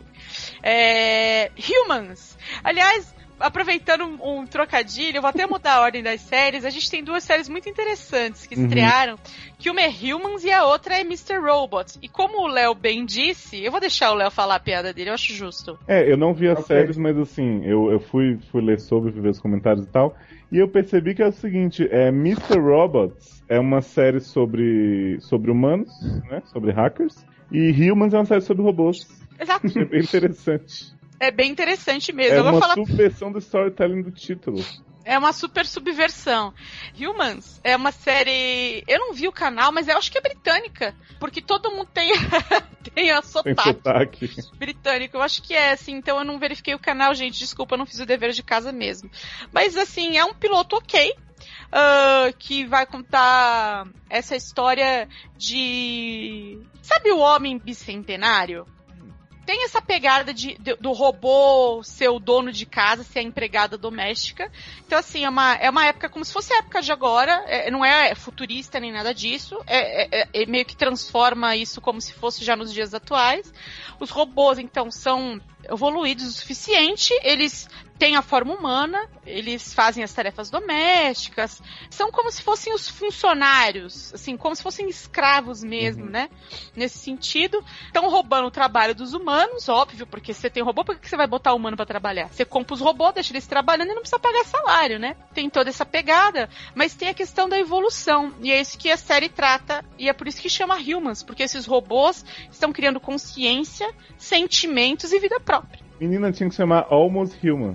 Almost Human. Nossa, acho que já teve uma série Já assim. teve. Saudades. Eu acho que foi mesmo, né? Ninguém teve E- saudade. Ninguém teve saudade, nem eu que queria tanto ver essa naba, porque era do criador de Fringe, né? Enfim, é, roteiristas de Fringe. Então, é assim, sabe? É, tem o menino do Merlin, que tá apaixonado por uma das robôs. Tem o lance de que eles têm que. Os humanos querem acabar com esses robôs que estão ganhando consciência por motivos óbvios, né? Mas é boa, Câmara? Então, Diogo, ela é bem mais ou menos, sabe? Ela é, é- é essa historinha de robô que cria sentimento e tal. Você tem interesse em ver isso? Não, não tenho. Então, não- é, eu acho que não, não tem. é- Não é, cabe, né? eu acho que assim, não, não- Não vai trazer nada se de você novo. gosta muito de robô, vai atrás. Hum. Mas se não é tua prioridade Se na robô vida, for tipo pra você o que dinossauro é pra mim, né? É, não, sabe, dá pra passar sem, digamos assim. Sabe? Não é nada que te move muito o piloto, nem nada disso. É aquela coisa, sabe, humanos usando robôs, escravizando, eles vão se vingar, sabe aquela coisa toda? É isso. Sabe? E aí tem a robô Mega Evil, que fica lá na casa e a mulher fica super desconfiada o tempo todo. Você é só uma máquina, né? Na verdade, não, ela tá lidando com uma das robôs super evoluídas aí e tal, que sequestra a filha dela no, no final do episódio. Então, assim, é uma, uma grande pataquada que vai mexer com essa relação de tecnologia e seres humanos e pra onde vamos daqui em diante com os avanços tecnológicos. Eu não vou ver. Toca É um aquela música brasileira. Não toca não, Léo. Aquela. Ô Maria robô. Não, não toca. Então bom com Tomorrowland, pelo jeito, então. cara. Não toca, não toca. Mr. Robot, por outro lado, foi um bom piloto. Olha. Um bom piloto. O, o Mr. Robot, na verdade, é o nome de uma organização, Léo. Que não, essa história não tem robôs, né? Ela tem aí o- o- os grandes gênios da, da tecnologia, da TI, por assim Uhum. dizer, da tecnologia da informação e, e tudo mais. E ela é sobre o domínio de grandes empresas, né? E como a tecnologia influencia nisso e, e- e- no quanto elas detêm informação. Então, assim, basicamente tem um maluco lá que tem uns problemas de convivência social, que é um, um cara super inteligente Todo tal. mundo da TI, né? É, e aí tem lá uma empresa, Léo, que até é uma grande brincadeira que eles fizeram, esqueci o nome da empresa agora, mas é uma zoeira com a Apple, óbvio, né? É, o nome da empresa é tipo Evil. E o símbolo é uma, é uma fruta, sabe? Já gostei. Então, tem esse lance. E aí, assim, a- essa empresa que detém, que tem tudo, né? Empresa de computador, de banco, financeiro, sabe todo aquele conglo- conglomerado, quer dizer, você nem sabe que tá no guarda-chuva daquela empresa. Tipo, É, eles têm uma empresa que cuida do mainframe, né, da proteção deles, e eles estão sendo atacados, atacados, atacados, atacados, e tem esse técnico que trabalha lá, que é antissocial, que consegue salvar tudo. E aí ele é abordado por quem? Christian Slater, mendigo, Nossa. Mendigo, que é o, o cabeça dessa Mr. Robot, né, que é essa empresa que tenta destruir os grandes conglomerados e tal. E o plano deles seria que desligar todo esse sistema e fazer acabar todas as dívidas do mundo, né? Então assim, sei lá, todo mundo que tá devendo dinheiro, você tá com, com dívida estudantil, que nos Estados Unidos é um grande problema, né? A dívida estudantil. Isso não ia mais existir, porque eles iam zerar e não ia mais ter registro não ia ter mais cobrar das pessoas. Ai, me avisa meio disso antes, se acontecer, que eu quero me endividar primeiro. que isso lá, é dívida de cartão de crédito, isso lá nos Estados Unidos é muito forte, né? Então tem esse, esse dilema de será que vai fazer, será que não vai fazer e tal. E o, o piloto termina assim com esse rapaz que fica de atacar, salva, e aí ele, ele tá meio que com poder de, de fuder ou não fuder o conglomerado, ele é chamado pra cúpula das 10 mais empresas poderosas do mundo. E aí acaba assim, pã. E eu não vi o segundo episódio, eu já baixei aqui, como veio Orange is the New Black, eu, eu tô dando prioridade pra É, terminar a maratona de. Orange, bem. pra gente poder fazer o nosso SA Maratonas de Orange, que eu acho que é compromisso, né? Mas eu achei bem legal Mr. Robot e é uma das que eu recomendo pra ver o segundo, pelo menos o terceiro episódio, pra ver se se engata legal. é Mas acho que vai legal. virar um procedural, não vai? Eu acho que pode até virar, viu, Diogo? Eu acho que é mais ou menos isso mesmo. A série de Summer Season geralmente é isso, mas o tema é, É. bacana. Eu achei interessante o modo operante da série. Foi interessante. Essa foi uma é uma- história. Foi uma história que. Sabe que tem um gancho bacana? É muita gente falando bem dessa. Eu gostei. Essa é uma que você teve vontade de continuar, então, que nem Bloodline. Eu gostei de Bloodline e não terminei ainda. Pum, na cara das pessoas. Eu só, queria, eu só queria revelar isso mesmo. É, eu não terminei. Eu tô na- no episódio número 7 do Bloodline. É, mas eu vou terminar, né, Léo? Porque Netflix tá aqui, né? É um passo do paraíso. Ai, nem tem One Tree Hill aí pra rever, né? Ah, não, nem tem One Tree Hill que eu tô terminando a quarta temporada. É. Que. Oi? É, eu nem vi 5 mil vezes One Tree Hill ainda, gente. Preciso rever, né? Em compensação, a próxima série é assim, eu simplesmente vou dizer o seguinte. Aquarius, história do Marilyn Manson, não, não é do Marilyn Manson, é do Charles Manson. É, foi mal feito e é ruim, não vejam. Ah, eu queria falar um- só uma polêmica de Aquários, que o pessoal tava muito chocado, o pessoal Luciano Guaraldo, no caso, Hum. que teve bundinha no episódio da NBC, que passou na TV, que eu nem sabia que podia, na TV aberta assim nesse horário, E no iTunes, no episódio que não era pra ser censurado, cortaram a bundinha. Ah, gente, teve até comicozinho no final do primeiro episódio. Cômicozinho. Que que é isso? Chegou até o final, parabéns. Cheguei e quase dormi, é ruim demais. David Duchovny tá péssimo, o cara que tá fazendo Charles Manson tá péssimo. Eles não conseguem trazer o clima do que é o Charles Manson de verdade. Esse cara é creepy, ele é assustador, ele é o Fred Krueger da vida real. Eu tenho um medo dele do caralho. E nessa série ele é patético e só come o cu dos outros. Eu não gostei. Ô, louco, Verdade. Então tá medo. Não quero mais falar dessa série e também não quero falar da próxima. Não quer... Olha, eu só queria dizer que Grace and Frank é uma série que eu, eu fui assim de coração aberto e não tem a mínima graça, gente. Desculpa. Assim, nem chega a ser ruim, ela só é muito giló, muito água de chuchu. Não ri de nenhuma piada do, do Michael Douglas e do outro cara que agora largaram as mulheres pra ficar junto. Eu acho que essa série tem uma, uma, uma lição boa nela. Hum. Gente, para de achar que toda série da Netflix vai ser boa. É. Que Não é por aí. Não é por aí. Não, quando lançou, todo mundo. Grace and Frank! Tomar no cu vocês! Ah, ruim pra caralho, essa série não tem graça nenhuma, mal feito, só tem velho. Ah! eu não queria dizer isso não, mas é verdade. Tenta ser engraçado e não é. É o problema. Pois é. E. Unreal, hein, gente? Cara, que surpresa que foi Unreal! Foi, foi, porra. Tô até agora surpreso.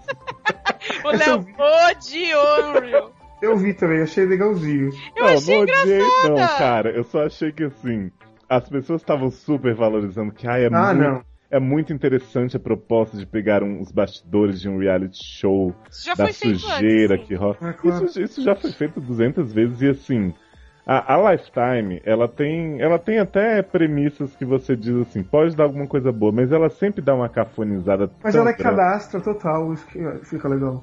Cara, porque assim, eu, eu adoro a Shiri Appleby, né? Que Eu também faz a- amo essa mulher, gente. Desde que ela fez Roswell, eu não Roswell. abandono. que ela faz aí a, a Rachel, que é a menina que surtou no meio da na finale do, do programa e tal.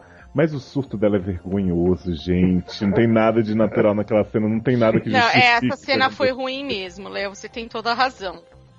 Mas eu fiquei interessada. É, enquanto eu tava assistindo o, o piloto, assim, obviamente eu não passei do piloto e Ah, nunca a- passaria, porque eu tenho uma regra, no lifetime in my lifetime, tá? Então é assim, gente, é, é aquela coisa assim, é, foi ok, foi ok, mas gente, não é ok continuar. Eu não quis ver nem pelas cenas do menino Fred Stroma, que é o Bachelor lá.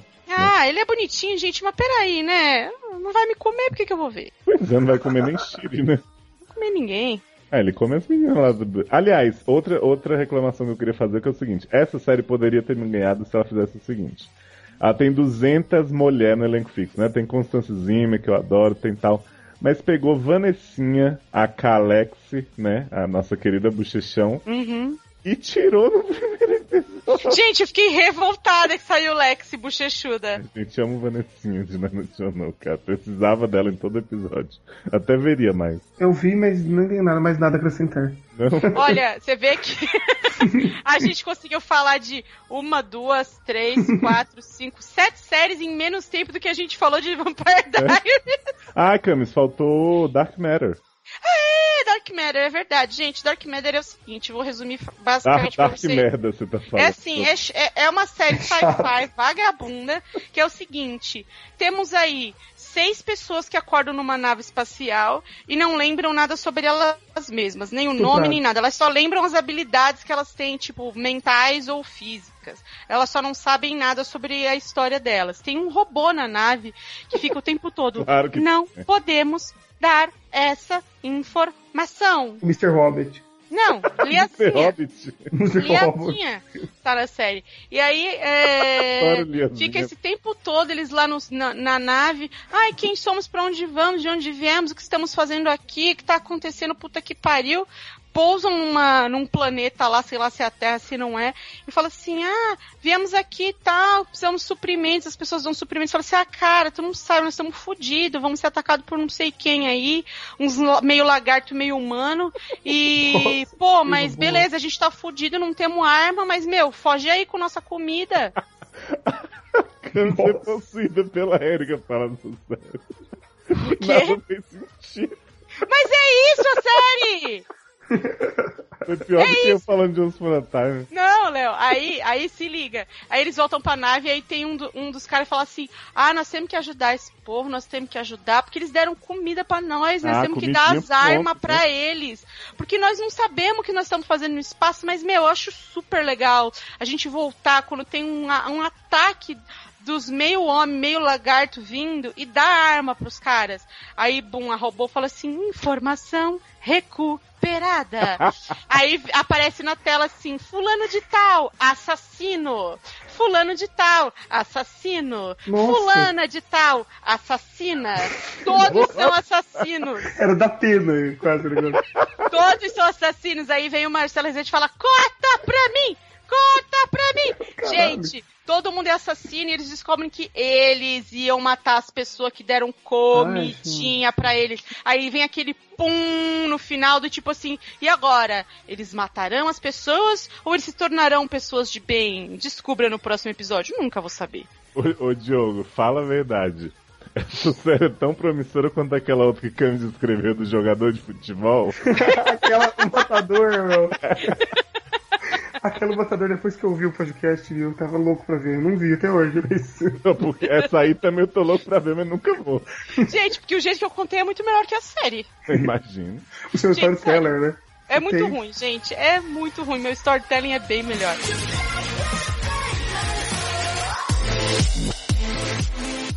Olha, terminando esse bloco de estreia, vamos para o bloco Já Vai Tarde. Se vai. Falar Ah, de tem série. nem pra falar. Eu vou jogar. Vou, vou jogar é, Plants vs Zombies enquanto isso. Hum, Ai, que mancada. já falar de séries que terminaram aí Forever, e algumas nem tanto assim. Mas nem acabou, né? Então, Olha, Diogo, a palavra é sua. Acabou. Ah, então vou falar um pouquinho rapidinho de Mad Men, já que acho que só eu vejo, né? Já acabou, Diogo. Pode passar pra próxima. Ai, que vagabunda. Você ficou acho- só 5 horas falando de série ruim, é isso? Eu acho que você devia falar de toda a trajetória da série até aqui, não? Nossa, então a Pode gente vai. Eu acho vai que a gente trabalhar vai amanhã. de Não, então, Mad só- Men, Porque, assim, uma das séries favoritas de todo mundo aqui no SACast. Uhum. É A gente minha, adora minha episódio é-. Minha é, então o que importa. Não, só falar assim que Mad Men acabou muito bem. Uma das séries que maior destaque dos últimos anos, assim, com certeza. Não é, a gente sabe, eu sei que não é, não é uma série pra todo mundo e tal, é uma série mais estilo PNC e tal. Mas não tem nem o que falar, assim, só tem que bater palmas, que foi uma trajetória muito bem feita. Todos os personagens foram super bem conduzidos e tal. Essa última temporada eles, eles souberam fazer a história culminar, assim, num momento legal de de, de a agência meio que acabar e ao mesmo tempo ela dá um, uma- um certo destino aos personagens bem bacana. Eu acho que o principal assim de Mad Men que sempre foi foi a questão da questão histórica que eles conseguiram fazer, tipo, mostrar é, a evolução histórica com os personagens, principalmente no caso das mulheres, da, da Peg e da, e da John, que a, a, a série inteira elas ficaram lutando para conseguir um espaço na agência, no mundo, na vida, porque elas eram mulheres que não se encaixavam no padrão da época. E acabou bem legal, assim, a, a John no final ela teve, ela teve a, a, a chance de casar com um cara milionário e ficar de boa na vida, só que ela desistiu disso porque ela queria ter a própria empresa, ela queria ser chefe, ela queria, ela queria mandar nas pessoas, ela queria provar que ela era capaz. E a- ela até convidou a Peg para ir trabalhar com ela, só que aí a Peg não quis porque quis, quis continuar como redatora.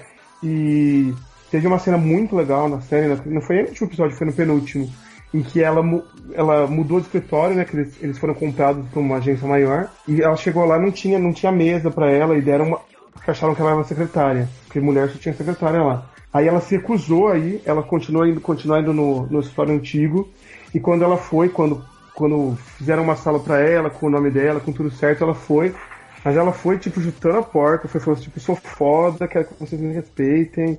Foi muito bom, muito legal. E o personagem principal, ele há muito tempo ele passou por um, uma crise existencial e tal. No final ele foi parar no meio dos hippies e começou a questionar assim, tudo que ele fez na vida dele. E ao mesmo tempo que a série conseguiu dar uma, um pouquinho de redenção para ele, um pouquinho de, de tipo, ah, uma conclusão, ele queria melhorar e tal, ao mesmo tempo não é uma coisa, é, ela deixou bem claro que não é uma coisa é, definitiva. E a série até acabou com de uma maneira bem inteligente, assim, porque no meio do episódio eles falam, eles pedem pra ele voltar pra agência, ele fala que não vai voltar e tal. Aí fala, vocês têm que voltar pra fazer um- um- uma propaganda da Coca-Cola. E aí no final acaba ele no lugar do, no, nos hip, só que aí corta pra uma propaganda que aconteceu de verdade da Coca-Cola, que é uma propaganda genial, assim, e que tinha tudo a ver com, com a trajetória do personagem. Então a série acabou. O final foi meio novela, foi meio tipo, ele encerrou cada personagem bem didaticamente, assim, mas foi bem legal. É uma série que valeu muito a pena, com certeza. Aí, É ó. como, é como um bom vinho, né, Mad Men? É, tem que degustar, assim, cheirando. Cheirando? cheirando. É uma série pra se ver cheirando. ok. Então vamos lá, gente. Vou falar de outra série que terminou aí sua grande trajetória de quatro temporadas. Ai, ai. Revenge, pra mim, também uma das séries de maior destaque da década, tem nem que falar, né? Todos os personagens tiveram. Acompanhou episódio a episódio. Todos os personagens tiveram um desfecho super coerente, né? Acho que o principal. O principal de Revenge sempre foi a questão histórica, a evolução das mulheres, a Emily e a Vitória lutando pra conseguir um espaço ali nas festinhas dos Hamptons. Não, falando sério, cara. Revenge é uma série que marcou muito a minha vida, porque é o seguinte, Cami sabe que eu sempre gostei muito de ver série ruim. Quando saiu o trailer de Revenge tocando Apologize, eu falei, vou ver essa merda, vai ser maravilhoso. Nossa, você lembra como a gente tava empolgado pra ver Revenge? Mas a primeira temporada é legal. Não é. Não é. Revenge tirou o meu gosto por série ruim. Exato. Porque eu cheguei no décimo episódio sofrendo. Ah, a eu, primeira lem- temporada eu é lembro, eu, eu, eu fui até o 15 ainda, insisti. E o Léo falava pra mim, para com isso, para com isso. Eu falava, gente, eu amava a- a- as, as séries canalhas, novelão, e Revenge me, assim, tirou, tirou a minha vida, sabe? Tirou, tirou a minha Eu gosto bastante, eu gostava bastante da primeira temporada, só que o resto, credo. Tirou a minha alegria de viver. É engraçado que, assim, tudo que eu sempre enxerguei nessas séries de carão, de, de coisa mirabolante, as pessoas sempre falaram muito de Revenge e eu nunca consegui ver dessa forma, porque eu sempre achei, assim, um ruim que não dava volta, um negócio que me incomodava muito, não tinha sentido aquilo ali, porque eu acho que até pra fazer coisa ruim, fazer coisa cretina e tal. Você tem que criar um pouco de empatia com os personagens. Você não pode só sair mudando a motivação deles. Tipo, ah, É. agora eu quero que Daniel seja mega evil. É, Agora... Revenge fazia muito isso. Isso pra mim foi muito triste. E eu sei lá, eu vi. Eu, eu soube de tudo que aconteceu durante a série, mas eu voltei pra finale praticamente depois de ver só a primeira temporada, né? E assim, o que eu vi foi vergonhoso. Foi- Nossa, fi- ó, eu parei na terceira, no final da terceira. Hum. O final da terceira é tão horrível, mas tão ruim, tão ruim que eu falei, não, já deu. E a terceira falam que é a redenção de Revenge. Nossa, imagina o que que. Nossa, é muito ruim. Olha, eu fiquei sabendo dessa temporada, inclusive foi um pouco do plot que levou pra essa finale, que Rainha Vitória se explodiu naquela poltrona super fashion, que é um monte de, de palavra arriscada, que eu adorava aquela poltrona. Então ela levou aquela poltrona pra casa de Emily, se explodiu lá dentro e tava todo mundo assim, caralho, Rainha Vitória morrendo, não sei o quê. Destruiu Eu falei, gente, apareceu a porra do corpo carbonizado, apareceu Vitória sorrindo, caveirinha, Exu caveirinha? Não, né? Então não Então- morreu essa porra. E aí todo mundo me ah, mas, mas, não sei o quê. Nem, nem o pai da Emily, que era o motivo pela vingança, não morreu, então? Pois é. E aí a gente descobre nesse último episódio que Vitória usou o corpo carbonizado de sua mãe, sua mãe no caso dela, não, não é de nenhum de vocês, para. Que bom que não é da minha. Pois é, né, menino? Para confundirem as arcadas dentárias, aquele plot de House também muito bom, né? De falsificação de arcada dentária. Usou o corpo da mãe pra se Claro, não, porque a arcada dentária é super confundível, só queria avisar vocês. Super. É que nem DNA, dá super pra forjar, viu, gente? Exatamente. Ela, ela usou esse corpo da, da mãe dela pra incriminar a Emily, todo mundo achar que a Emily matou ela, tá não sei o quê. Emily tá na cadeia, no último episódio, e Vitória tá linda, maravilhosa, indo em seu enterro, que não tem ninguém. Ela tá sentada no fundo da, da igreja, assim, de óculos escuros, e as pessoas não reconhecem ela, tipo as duas capangas lá dela. Ok, né? Vamos passar por cima disso. O que acontece nesse episódio basicamente é o seguinte: Emily foge da prisão porque Nolan invade lá o, o firewall, né? Da prisão, que é uma coisa super simples, né? Desliga a luz e ela sai. Ah, mas é que nem Mr. Robot. É, ela pega a Sonic Screwdriver dela e sai da prisão. E aí vai atrás de Vitória com a arma. Diz pra Vitória o seguinte. Ah, antes eu tenho que contar o seguinte, gente. Vitória é filha do homem que a estuprava quando ela era adolescente. Ah, malvada. é, é verdade. É uma, né, só pra, só pra contextualizar o tanto de merda que essa série teve. E aí Emily vai atrás de Vitória e fala, não tem jeito pra você, a única vingança pra você é a morte, não sei o que, vou te matar.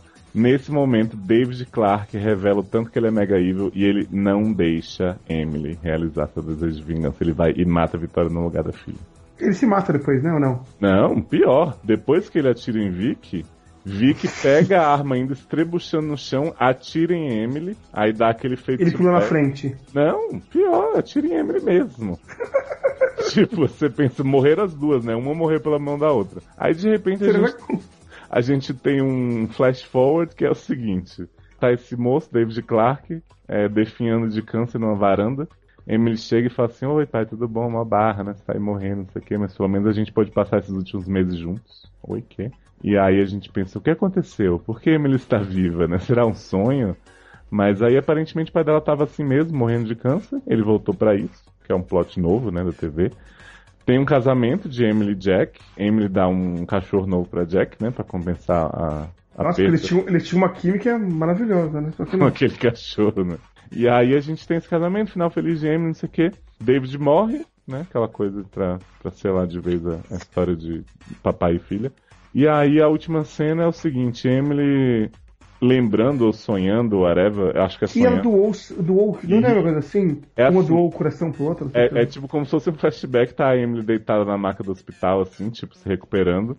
E aí chega um médico e a Charlotte no olhando pelo Nossa, vídeo. Charlotte existe ainda, credo. E aí a- o médico fala assim: ainda bem que conseguimos usar o coração de Vitória para salvá-la.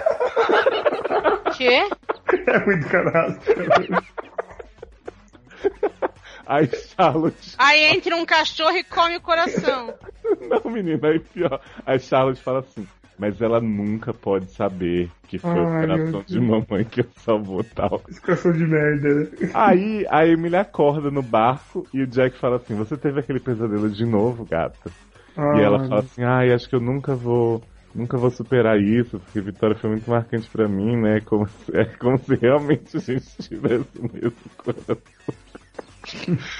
E aí, assim, eu não sei o que é pior.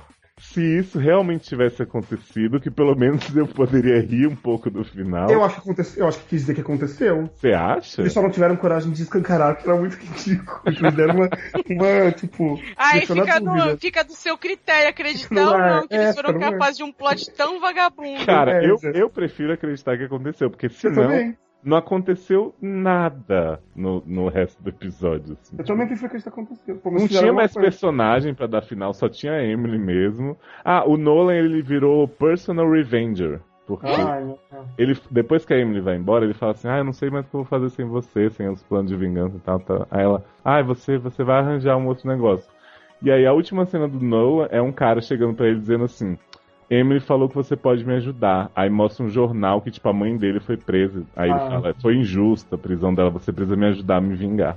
E aí a função de- dele na vida é essa. Vai ter um spin-off dele posso fazendo. falar um negócio? Não dá? Isso foi muito ruim. Vai ter um spin-off dele Você acha? fazendo isso com Foi ruim até pra CW. Até pra né? MCFM. Nossa. Não, na real, eu nunca, nunca vou entender o apelo de Revenge, nem, nem como série ruim. E eu vi esse final porque, enfim, gente- é ossos do ofício, né? Podcast dá dinheiro, a gente precisa garantir. Mas, gente, vergonha na cara. Vai ver Melrose Place de novo, por favor. Nossa, Sofri gente. só de ouvir. Mas eu não queria muito ouvir da próxima, não, tá, Diogo? Por favor. É que, é que na próxima, na última vez que a gente fez o podcast, eu só xinguei. Xinguei muito, muito, muito o community, que tava muito chato. E agora que a série acabou, e eu acho que acabou mesmo, espero que tenha acabado, é, os últimos três episódios foram legais. É, Posso falar uma coisa, Diogo? Ah. O problema não é acabar, o problema é que não tem mais personagem, né?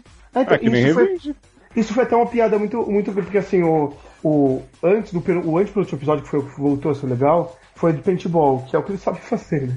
Achei Eles que era invasão paintball. Ah, é uma série que só sabe fazer episódio É. de paintball. Ah, toma no cu. Aí, aí foi bom o episódio do paintball, foi bem legal. Eu fiquei muito surpreso, porque eu tava, tipo, achando, ah, eles vão fazer paintball porque estão desesperados, vai ser uma bosta. Aí foi legal o paintball.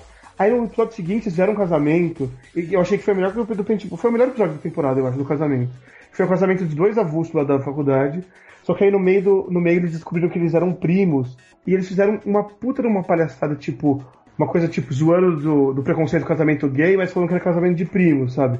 Foi bem legal esse episódio, foi muito bom. E porque eles eles estavam todos eles tentando não arruinar o casamento, eles fizeram uma construção bem legal dos personagens, divisão de- da, da função de cada um na série. Foi muito legal esse episódio. E depois o último eh, foi uma grande discussão deles mesmo se compensava ou não ter uma sétima temporada. Ah, E um dos argumentos era dizer que não, porque todos os personagens estão estão saindo da série. Então eles brincam. No último episódio foi, foi um episódio bem community, foi bem meta, meta linguagem, não sei o que lá. né? É, metafetamina também. E eles ficaram o episódio inteiro, tipo, dando sugestões pra como se fosse a sétima temporada.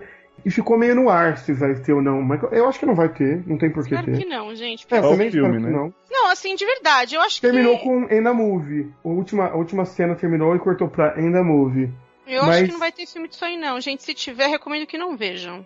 Eu acho que vai ter sim, porque o, o, o Yahoo parece que já ter, queria ter encomendado o filme. Só ah, que eu queria encomendar a alma de quem tá atrás disso ainda.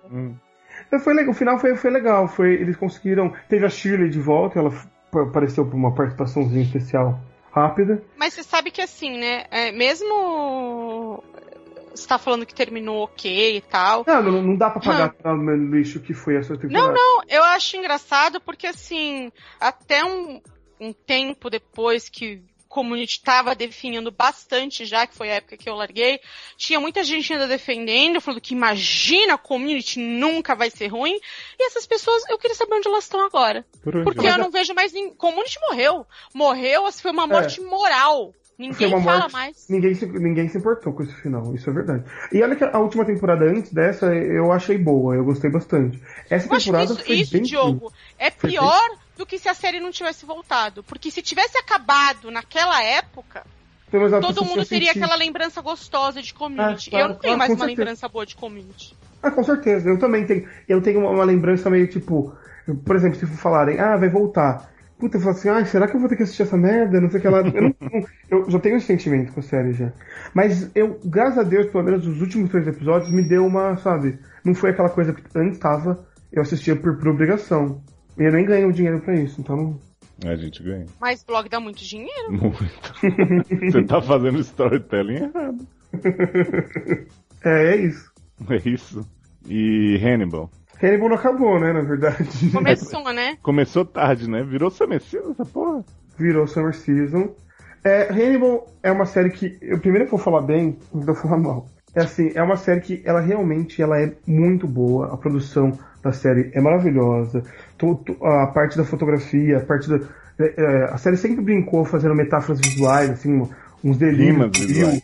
Oi? Rimas visuais. rimas visuais e metáforas e, e delírios do Will que muito bem feito, muito legal e tal. A segunda temporada, ela já ti- ela foi muito boa, eu concordo que ela foi muito boa. Ela começou a me cansar um pouco por pegar o que tem de melhor e exagerar. E fazer tipo, ah, vamos chutar o pau da barraca, toda hora tudo vai ser um delírio do Will, vai ter mil metáforas, vai aparecer o, o viado lá que significa que é o Hannibal em todos os lugares. E eu comecei a cansar, mas eu tava gostando, tava achando ótimo e tal. O final da te- última temporada da segunda é um final foda. Nossa, um banho de sangue, uma coisa muito boa mesmo. Só que essa temporada agora nova, todo mundo tá. A maioria das pessoas continua achando que tá tudo ótimo, tá tudo lindo, tá tudo lá. Mas eu não tô gostando, eu tô achando que eles se perderam de vez. Eles estão viajando na maionese.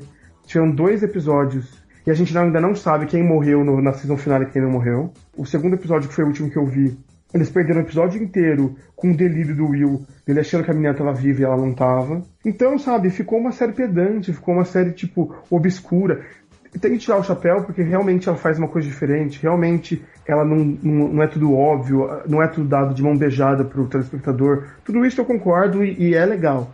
Mas eu acho que ele se perde, uma série que tá se perdendo nas suas próprias qualidades. Ela tá virando muito pedante, muito tipo diálogos enigmáticos e sonhos e delírios e não sei o que lá. E a, a história parece que ficou em segundo plano. A história, eu acho que não vai, parece que não vai mais andar. Eu vou assistir mais um pouco, mas se, se não, não assentar, não falar assim, ah, vai ter uma história pra temporada, vai ter alguma coisa acontecendo, vai ser legal, eu vou largar, porque, pelo amor de Deus, não dá pra ficar assistindo uma série só porque ela realmente tem um nível de produção muito bom e tal, mas ela tem que me entreter, ela tem que entregar uma história, não tem como. Eu vejo esse problema com, com algumas séries atuais, principalmente assim, acho que Hannibal é uma exceção porque é TV aberta e tal, mas muita série da TV a cabo tenta usar, tenta fugir do óbvio, mas ela parece que só se dedica a isso, né? Ela não, não vai mais no entretenimento comum enquanto ela tá fazendo isso. É, ela o quer pro- só fazer cena conceitual, fazer. É, então, o, tá planos muito nisso. E, diferentes. e parece que assim, a série nunca teve audiência, mas tava, já tava ruim. Parece que agora, eu acho que o Brian Fuller percebeu que dessa não vai passar, pelo menos na NBC. Pode Ele deve ser estar que- fazendo tudo que dá na cabeça dele, porque ele já sabe que não É, ter muita ele- chance. É, ele acha que não vai. Ele já te- sabia que não ia, é isso que eu penso mesmo, que ele já sabia que não ia. Talvez ele consiga ser salvo para um canal a cabo ou para um streaming, que é uma possibilidade grande. Mas então ele resolveu chutar o pau do barraca e fazer uma coisa mega pirada, sabe? E o que, o que pode que ser legal e pode dar séries errado. serem esse negócio das séries serem salvas, eu acho legal, mas por outro lado eu Hum. não acho. Eu acho que tá banalizando. Porque eu acho que banalizou e eu acho que qualquer caralho ruim, que meia dúzia de pessoas fa- faz uma plaquinha e fala eu gosto dessa série, Uhum. nego tá salvando. Não, tipo, vou dar um exemplo pra vocês. Town, não tinha que salvar. É, sim. É que Hannibal eu acho que realmente. Por tudo que Lógico, eu não tô fez comparando tal, Cougar Town com Hannibal. Ela, ela assim. merece, é. Eu concordo com você. Tá- Eu só tô falando- eu tô- eu tô dando um exemplo. Mandy Project é uma série que ni- ninguém vê e foi salva. Pois é. Cara, É que Hannibal realmente é uma série, inclusive, que ela sempre teve qualidades pra, por exemplo, ser indicada ao Emmy, os atores principalmente e tal. E ela sempre foi ignorada nessa parte também. Então, ela não tem muito mais, assim, não tem porquê a NBC. Agora a audiência tá muito pior do que já era. E eu vejo, e isso me incomoda, eu vejo muita gente xingando a NBC. Falando assim, ah, ela matou a série, não sei o que. Gente, eles renovaram pra terceira temporada, Pois já é, é. muito. Já é muito, para de reclamar. É porque a série não tá tendo competência pra atrair público. Isso não quer dizer que ela é ruim. É um pouco culpa da série ela não ter público, porque ela faz isso que eu tô falando de pirar na maionese toda hora. Mas também é porque não interessa pra todo mundo, entendeu? Então se contente. Fico pensando se, se essa moda já rolasse quando a gente começou essa cast. Kings ia estar no ar até hoje, né? No streaming da Porra, vida. Kings ia estar no Heroes. ar até hoje. Ah, mas Heroes of the- Firefly tinha tido 20 temporadas.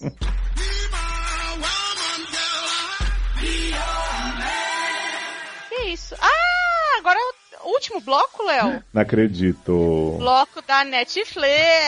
Netflix. Já começa com a melhor série do Netflix, né? Que é Masterchef Brasil, né? é pra assistir em maratona. Diogo, vamos revelar que a gente tá perdendo o Masterchef Ah. Brasil pra gravar esse podcast? Hum. Puta merda. Que, que barra, hein? Nossa, mal Mas barra. depois vocês porque- veem no Netflix. É. Eles liberam a É que eu temporada gosto de ver ao vez. vivo, né? Eu gosto de xingar ao vivo. Entendi. Você Olha, xinga? eu, ó, o Masterchef. Brasil, pra mim, é o grande entretenimento da Summer Season. Você, tá- você que tá achando o Hannibal a coisa mais genial do mundo, você que tá rindo das velhas de Grace and Frank, larga tudo e vai ver Masterchef Brasil, que tá demais, viu? Tá muito legal. Não, é muito engraçado. Eu, eu, É muito divertido. Eu na verdade, assim, né? é, a temporada passada do Masterchef Brasil, que foi a primeira, eu ignorei por boa parte da existência, porque eu achei que como todo reality show é, bom que vem pro Brasil, ia ser uma merda. É uma merda, é, em comparação com os realities. É bem diferente do, do Masterchef americano, muito É, do, do Austrália, ele é diferente dos outros Masterchefs de forma geral, que eu gosto, eu já assisti ao- de alguns países, Austrália, enfim, Canadá, eu costumo assistir. Mas o que me irritava, e é um grande motivo de eu assistir, é porque, assim, a- os participantes brasileiros são tão aquém da qualidade de qualquer outro Masterchef, incluindo os infantis, É, principalmente. né? que virou, pra mim, virou um entretenimento excelente, porque eu dou muita risada assistindo as cagadas que o povo faz. Eu acho que o Masterchef pra, é pra vocês o que Vampire Diaries é pra mim hoje. Pode ser. É Não, o e é momento de dar risada. É um momento que eu dou. É um programa que eu tô dando risada. E assistir É. com o Twitter aberto é a melhor coisa do mundo. É a melhor coisa do mundo, porque assim, o programa tem um roteiro ruim. É roteirizado. Dica, é roteirizado, tá? Pra vocês. É, é ma- os chefes, né, que são os apresentadores lá do programa, os Eu jurados, gosto dele. eles só fazem comentários sem noção. Eles Eles são judiando das pessoas. gratuitamente agressivos o tempo todo. Só no Brasil que isso acontece. Só faltou Se você- eles fazerem a pessoa caminhar pelada. Isso É, faltou só isso. faltou a Walk of Shame. Cersei, só faltou Só isso. faltou ser a Cersei. É agressividade gratuita pra todo lado. Incompetência dos participantes pra todo lado. Então, assim, gente, é uma das coisas mais divertidas que tem. É, É. sim. Não é. É. bom em comparação de qualidade de nível de competição com os outros países. Não, não, não é isso Masterchef Brasil, mas é uma excelente comédia. Eu já tô muito mais empolgado com o Masterchef Brasil do que com os outros, porque, Não, eu também. porque é claro, muito mais legal.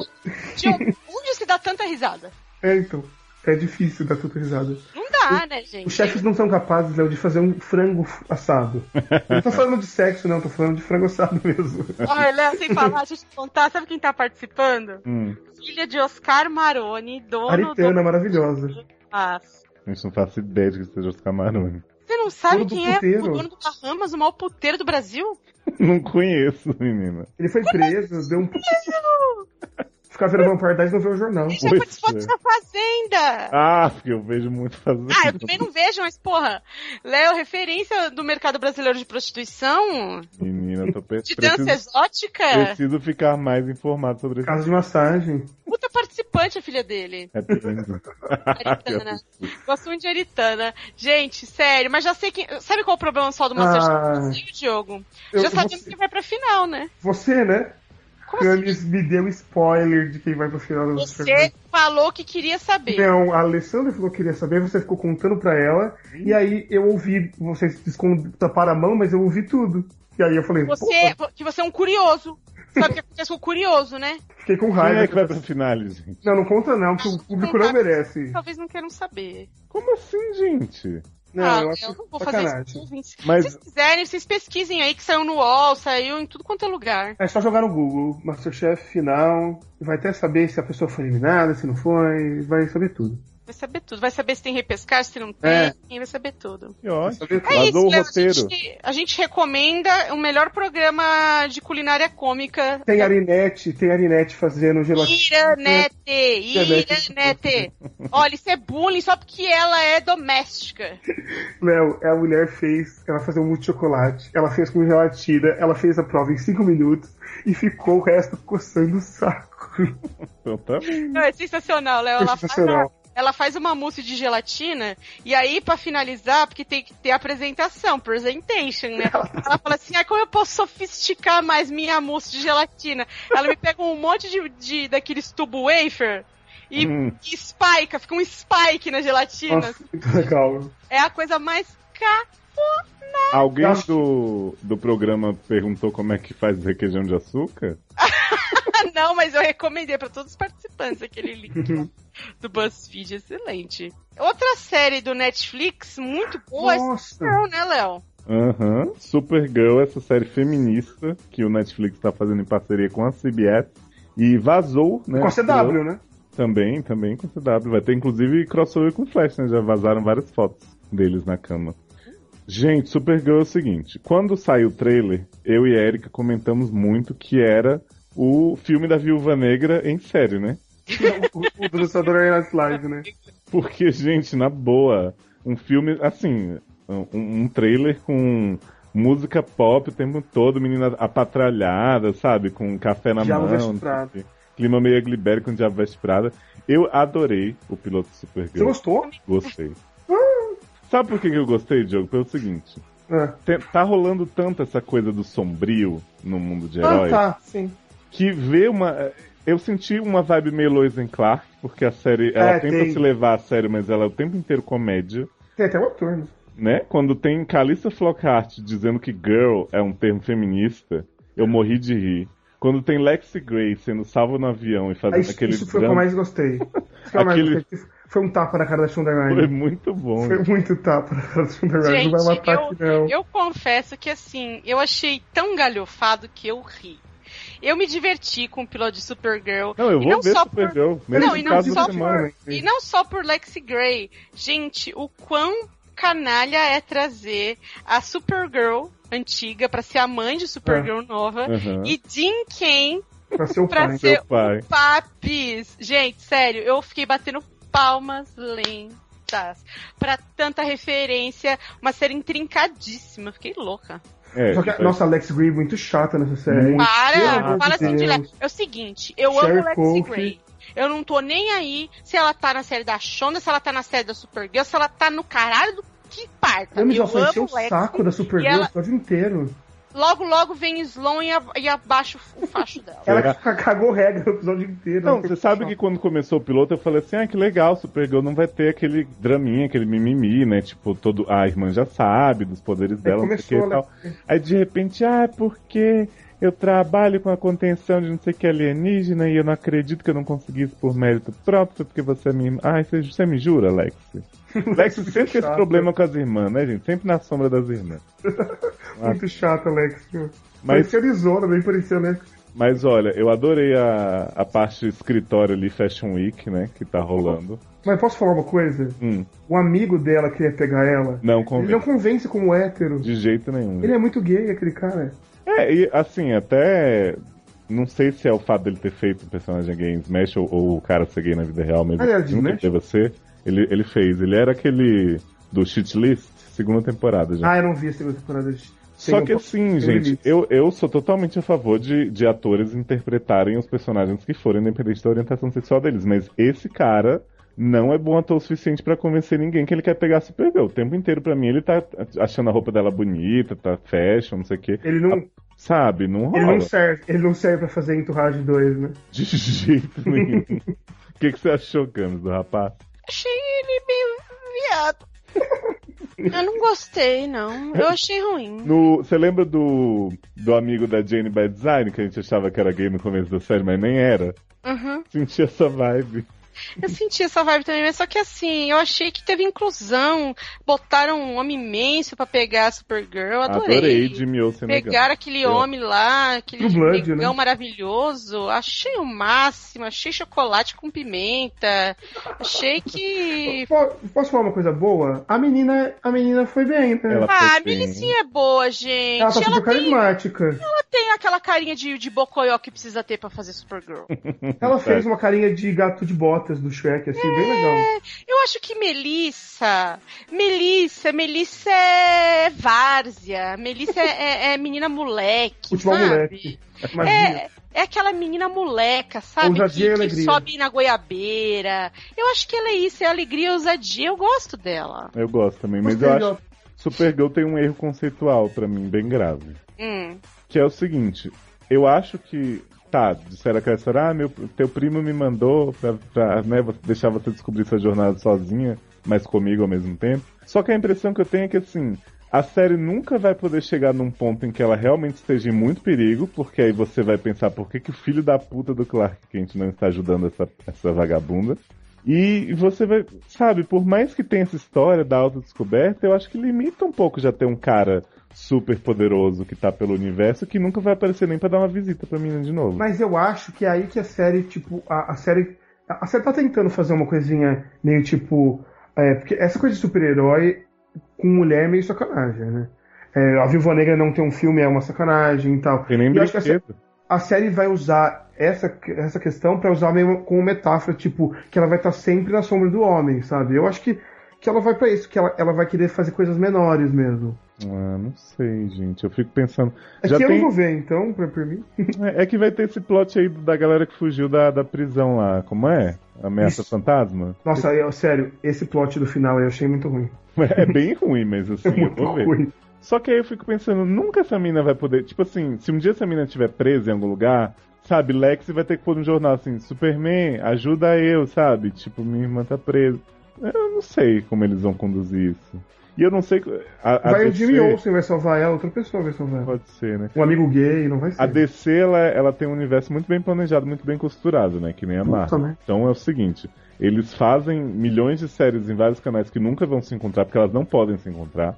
Porque assim, não dá pra você fazer um crossover de Supergirl e Flash e você fazer o universo do Flash, Arrow e 200 séries que estão por vir, ninguém nunca ter falado no Superman, né? Então isso já vai ser um puta furo. Só que, Léo, existe uma possibilidade muito grande. Eu acho que essa série era pra ser da CW.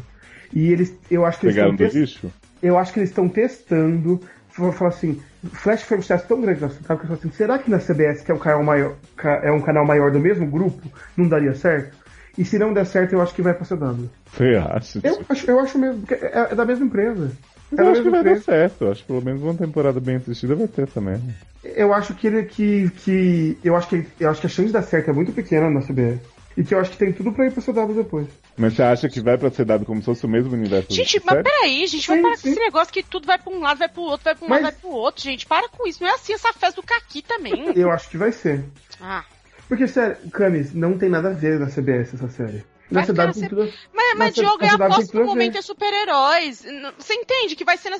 Pode ser onde for, na CBS, pode ser na Fox, pode ser no cu do cavalo do bandido. O que tá pegando esse ano é super-herói. É, sim. Mas é Tudo que é eu, acho, super-herói esse ano. Só se fala nisso, só tem série disso. eu Então, que assim, eu acho que vai ser sucesso pra onde CW. for. Eu acho que desenvolveram pra CW. Aí alguém falou assim: e se a gente tentar no canal maior? Será que não tem potencial pra fazer audiência no canal maior? Falou assim: ah, vamos lá, põe lá. Se não der certo, a gente já passa. Eu, eu, esse é o louco ponto de. Mas Eu o tom, que- o tom é muito diferente das séries de heróis da CW. Ah, é, né? É que eu não vejo também, então. Eu devia estar botando o dele. Não, é que a CW tá tentando fazer o negócio sério, origem, não sei o que. Supergirl tá zoando, né? Tipo. É, é. É uma série pra não. É, é meio uma comedinha, né? Sim, Ela é meio tipo Flash encontra Jane the Virgin. exatamente. Caralho. Mas é isso que a gente tem que falar de E ela é virgem, será? Ah, provavelmente, né, Diogo? Ah, não sei. Ah, É. pra- Você acha que dá pra, pra partir um imã de aço dessa maneira? né? Ah, se bem que o Jimmy Olsen deve conseguir, né? Ah, porra, mas. Com aquela Vamos. jeba, né? Vamos para a última série da noite. Tem mais uma? Sense8, que é a série do Ah, Netflix de então, gente, não vi, não gostei. Vamos acabar o podcast. Para de ser assim. Você viu sim. E é a série mais polêmica do momento, né? Ela É é. que merece tempo. sem mamilos. 25 years and my life is still trying to get up that great big hill of hope for a destination. Não, assim, eu não vi muito, na verdade. Eu não posso é, julgar a série inteira. Eu julgo apenas o piloto que foi. O que eu consegui assistir foi o que Você viu eu. tudo, não viu, Léo? Eu vi tudo. O Léo viu tudo, ele viu tudo e amou. Eu, Eu- sou Little Sense8, sou X. Deixa a Camis falar primeiro, depois a gente fala. A Isso. gente que viu o resto, a gente fala depois. Não, eu simplesmente, é, assim, eu julgo só o piloto mesmo. Não tô dizendo que a série toda é ruim e tal. Mas é que, assim, pela minha experiência de ver seriado, eu assisti o piloto, achei a abertura um lixo. Assim, A abertura é bem. adendo, Ô, Um adendo, assim, gente, não tem nada a ver. A abertura é um lixo, mas assim, de verdade, eu acho que a série, ela não diz a que veio, ela, ela traça mais ou menos uma.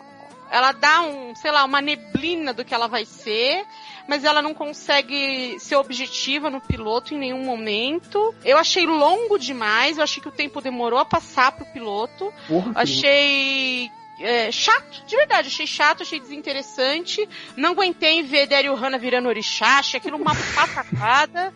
Achei, sei lá, sabe, eu assisti aquilo, eu falava, tá, aí vem lá o policial, aí vem a música eletrônica. Eu, eu entendi o princípio, Léo, que inclusive é, um- é o- é- é o princípio daquele filme que a gente assistiu há pouco tempo, que é In Your Eyes, que é um filme roteirizado por Joss Whedon.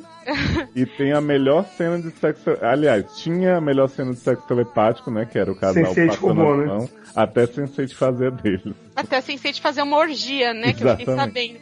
E aí, eu, ô Léo, de verdade, eu fiquei, eu, eu fiquei assim, eu falei, ah, eu vi o piloto, né? Eu, eu não gostei do clima, eu senti que era uma dessas séries em bromação. É, e aí eu e falei assim pras pessoas, tá, o que, que acontece depois? Porque as pessoas viram muito rápido, né? Uhum. Me, me diga o que, que tem pra eu ver se eu vou atrás. E aí os argumentos que trouxeram pra mim eram sempre os argumentos que não vão me mais me fazer ver uma série.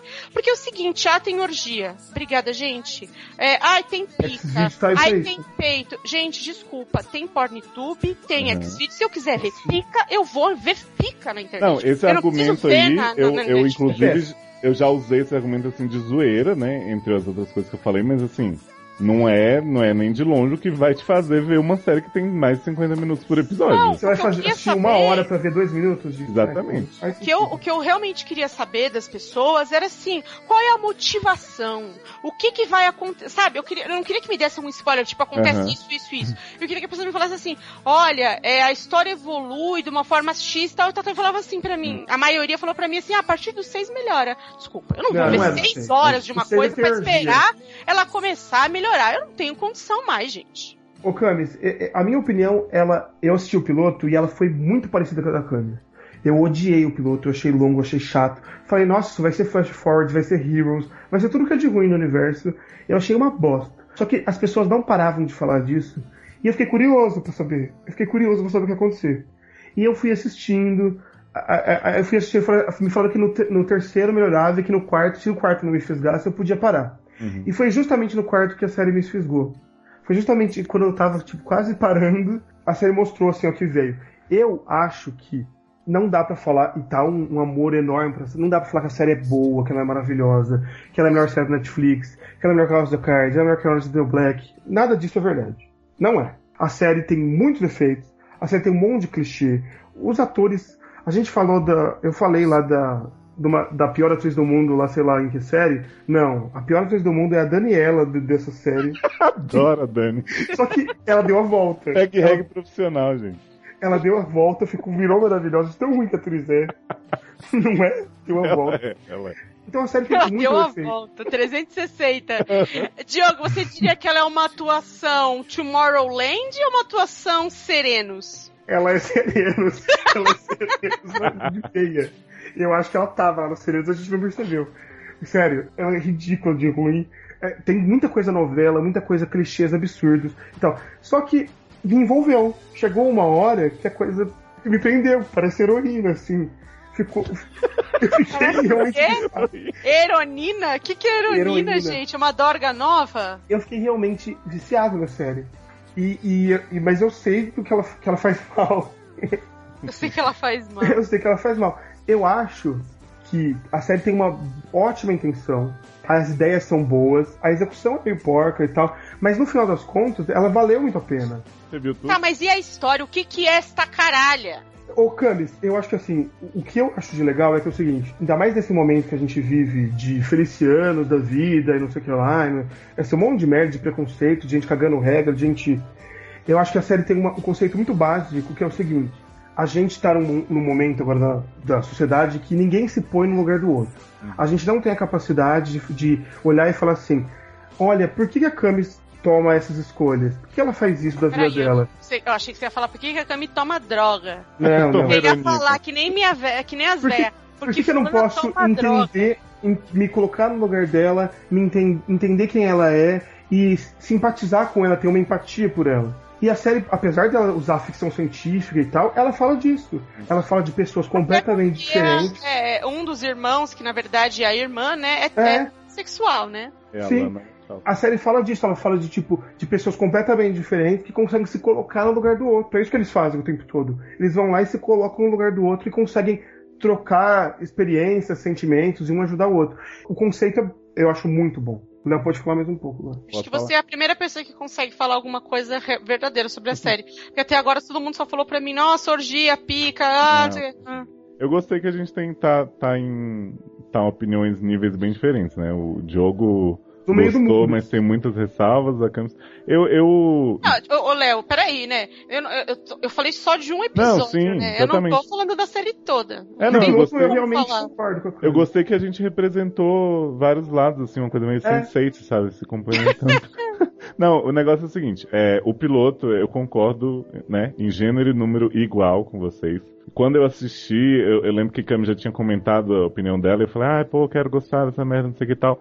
Eu fui assistir e realmente é, é super longo, não, não mostra ao que veio a série, inclusive tem entrevistas da, do, do pessoal lá, Siblings Wachowskis, né, falando que não é uma série, é um filme de 12 horas. Achei, achei essa declaração uma merda, mas de certa forma é verdade. E o que foi acontecendo com- comigo com a série foi o seguinte: vi o primeiro, falei, ah, me intrigou de alguma forma, não sei porquê, vou dar mais uma um. chance. O segundo eu achei melhor, mas ainda não foi uma coisa que. O final e- do segundo é bem bom, né? é, é legal. E aí, carro. No terceiro, ligou uma chave na minha cabeça que eu, eu já tava assim, eu preciso terminar isso e eu preciso terminar isso logo. Tanto que eu vi no fim de semana que saiu, assim. E, e foi uma crescente da série comigo. Foi, mas foi mesmo. O que acontece no piloto, justamente das pessoas, da gente não entender muito bem aquela conexão, eu acho que o fato deles não questionarem a conexão durante a série é problemático pra mim. É uma coisa que eu acho que se Sim. fosse feita diferente, a série poderia até ser vendida melhor. Mas ao mesmo tempo me passa uma sensação de que a gente vai se habituando com aquilo junto com eles. Então eu nem questiono tanto É verdade. essa demora, porque eu acho que, que meio que a gente entra na onda, sabe? A gente É que, vai sabe, naturalizando É que aquilo. como eu tinha. Eu, eu- acho que o filme o In Your Eyes me estragou, sabe? E Pode como ser. eu já sei como funciona esse lance, porque é exatamente o mesmo princípio. Sim. É igual. Como é igual, eu falei assim, eu já sei o que é isso. Uhum. Eu já sei o que é estar no lugar do outro. E aí? Eu queria, eu queria o e aí, sabe? Aquele Uhum. lance. Assim, lógico que isso é uma coisa que eu sabia, mas que as outras pessoas tão, obviamente não iam saber. Eu Isso é acho uma que tem uma, experiência pessoal, sabe? Mas é complicado. tem uma coisa que eles acho que eles deviam ter feito no piloto. Hum. No terceiro episódio, é o episódio que mostra um pouco o que a série vai fazer ao longo dos outros. Deles Que se é ajudarem. um começar a ajudar o outro. Uhum. E eu acho que eles Mas, deviam ter é, eu feito queria isso saber no assim, piloto. Em que sentido? É, é, é uma série. É, é- é- de combate ao crime? O que, que é que eles vão Então, fazer? o que acontece é o seguinte: Todos os níveis possíveis. tem um plot sci-fi principal, entre Orphan muitas Black, aspas, assim. porque Orphan Black. eu acho interessante até o plot sci-fi que eles desenvolvem. Eles, os Sensates, eles são meio que uma raça, a parte eles não são humanos. E tem a galera lá, os Whispers, que é aquele cara mais velho que tá perseguindo a Daryl Hannah no começo, que, que ele meio que tá atrás dessa galera. A Daryl Tá. Hannah volta na temporada ou ela só aparece Não, naquela não. cena? Ela tá Só aparece sempre, naquelas cenas tá sempre assim. naquela barra. Ai, que O, bosta. quem faz, quem faz esse, esse intermédio no lugar dela é o Said, Said. o Jonas. E assim, isso pra mim é interessante, é intrigante, gera até muitas cenas boas mais pro fim da temporada, mas não é o motivo pelo qual eu vejo a série. É, concordo. Porque eu acho que a gente se envolve com, com todos os personagens, não é aquela coisa, aquele velho chavão da série sobre A Indiana não. né? é, a indiana ela A Indiana não dá, né? é mais fraca. Mas assim, você acaba entrando numa que O plot você do casamento é o melhor, gente. Porra. Desculpa. você entra numa assim, eu vou ver essas interações entre essas pessoas, independente do que é esse plot sci-fi. Mas eu acho que assim, são coisas que funcionam que pode ter os dois e, e não vai não vai ser um super prejuízo. Agora, eu Você até não acha. Você não acha situações clichê, plot do eu casamento? acho, eu acho. Não, Ah, eu tá. acho que inclusive eles, eles pegaram os, os estereótipos máximos, assim, né? Então a gente tem o policial, o ladrão, a moça controlada pela família, né? Que seria a Sam lá, que começa a lutar pra, pra enfrentar a sociedade machista. Tem a menina do caminho das Índias. Tem o Van Damme, que Ah, é, é a é comparação que eu gostaria de fazer, né? Que o Van Damme, ele é aquela moça latina do Pitch Perfect. Ele tá ali pra mostrar que a sua barra de vida nunca é tão grande quanto você imagina. Porque você tá lá, reclama de uma coisa, ele vai e joga uma merda muito A grande. Nossa, é moça verdade. latina do Pitch Não Perfect? sabe aquela latina que fala toda hora que vai ser deportada, que vai dentro de uma Ah, casa? no Pitch Perfect 2! É, no Pitch Perfect 2. Ah, ele, tá. ele, é, ele é muito aquela latina, gente. Ele tá ali pra jogar a A barra vida dele- Porque assim, A mãe não dele tem, tem maior barra do que ser a ruiva e ser punida por Deus em Pitch Perfect. né? A, a mãe dele tem AIDS, tem. tem nossa, a- o plot dele é sempre zoado. É Eu adorei as pessoas falando que o plot não era real o suficiente pra África. Ah, gente, você me jura? Eu juro. Que a gente Eu procura realidade em série, né? É, ainda mais nessa Ah. série, né? Ainda mais uma série de sci-fi, né? Que pra mim tem que ser 100% fiel à realidade. Senão, mas, é Léo, eu vou eu quero- acreditar? né? Eu quero ver você falando mais de Daniela e do plot do México. Cara, É onde a série vira canastra aos extremos. é o seguinte, a Ela série, durou, tenho certeza. a série tem um tom cômico em vários plots, inclusive esses mais pesados, mas esse núcleo latino, Muito vergonhoso. que é o seguinte, é, tem o- temos o Lito, que é aquele ator do que faz o... Como é o nome da série dele? É Anjo Caído? Ah, bota Carinha de anjo, não é? Não que caído. É, não sei o que, L'Angel Caído, né? É, Maria do Bairro que ele faz. O Lito, ele, ele tá no armário, porque ele tem um caso com o Hernando, né? Que é o ponte do RBD. RBD. Tem umas cenas muito sensuais, de enfiada na, na cueca e tal. E aí ele tem essa namorada de disfarce, que é a Daniela, né? Que no, no princípio ela não sabe que, que ele é gay nem nada, mas quando ela descobre, ela fica super animada. E ela fala assim, ah, eu vou Ela fazer. fica animada. Fica, Ela menina. fica, ela queria um amigo gay. Ela... Ela fala Ai, gente, que nem eu, então ela, ela, adora. é, ela é fag reg profissional, Camis, porque ela diz o seguinte, ai, vocês são gays, que maravilha, não sei o que, vou ajudar vocês e vou fazer o Lito parecer o cara mais macho do mundo e tal. Aí eles viram e falam, tá, mas o que, que você ganha com isso? Aí ela fala assim, I love gay porn. Não, é, isso eu já não sou chegada, eu não curto. A Camis, sério, a atriz é tão ruim, é tão engraçado. É muito E ela tem um engraçado. plot... Para, vocês estão quase me convencendo. Não, Vê, vê gente, que é, muito bom essa série. Ela tem um plot, que é assim, enquanto ela tá ajudando eles, né, Siririca, Esse plot eles tão ridículo. se pegando e tal, ela tem um, um ex-namorado abusivo. Adoro. Gente, cadê a Jut Jut pra, falar, pra dar uma palavra amiga, É, né? né, não tira o batom vermelho. E ele aí batia cara- nela. Cara fica aparecendo ameaçando os caras e não sei o quê. Ele começa a ameaçar o Lito porque ele acha que ele é namorado dela. Aquela coisa Eu- bem mexicana mesmo. Tem uma cena que ele chega pro Lito e fala assim: Eu vim aqui porque sempre falam que quando você quer aprender a fazer alguma coisa, você tem que ver o melhor fazendo. Então eu quero ver você fodendo Daniela pra eu ver onde que eu errei pra eu poder aprender. Como é que é? Isso, isso. E Lito tá lá com o namorado do lado, assim, tipo, Ah, gato. então a novela que ele tá fazendo é o Diário de.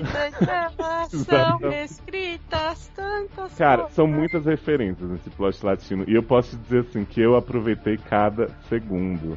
Tem um episódio falando um pouco sobre como eles, eles se ajudam, né? eles começam a, a sentir muitas emoções uns dos outros, né? Então começa, tipo, tem um episódio que a Sam, que é a coreana, tá muito deprimida. É isso. E aí o Lito fica de TPM por conta dela.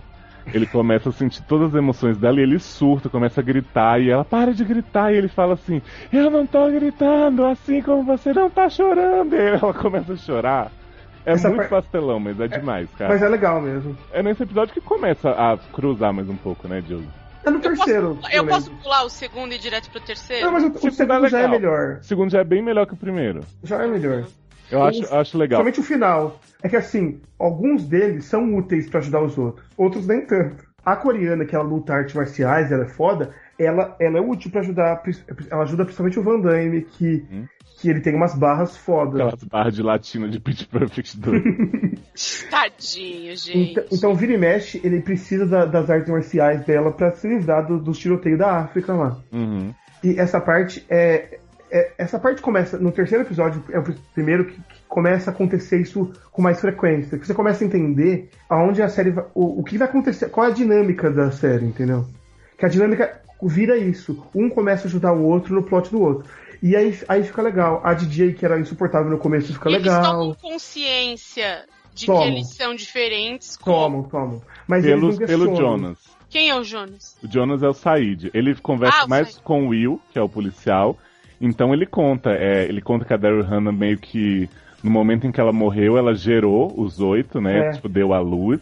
E eles começaram a experimentar aquelas sensações porque ela meio que despertou aquela habilidade neles. Entendi, mas eles não eram. Eles deixaram de ser humanos, então? Eles, Então. desde sempre, eles já, eles já eram aquilo. É, só que eles. Estranho. É tipo gênio Despertou adormecido. depois. Isso. Entendi, mas aí quando morre um, desperta os outros. Aparentemente sim, a Isso- gente não sabe quantos senseitos. Não, existem, não, nesse a caso deles foi assim. tudo É, bem. nesse caso deles foi a Daryl Hannah, que é a mãe deles, né? Tipo, a É. geradora. E, e existem vários senseis no mundo, só que esses oito, eles, fa- eles têm um cluster, o grupo deles, em que eles se comunicam, eles dividem experiência entre eles, entendeu?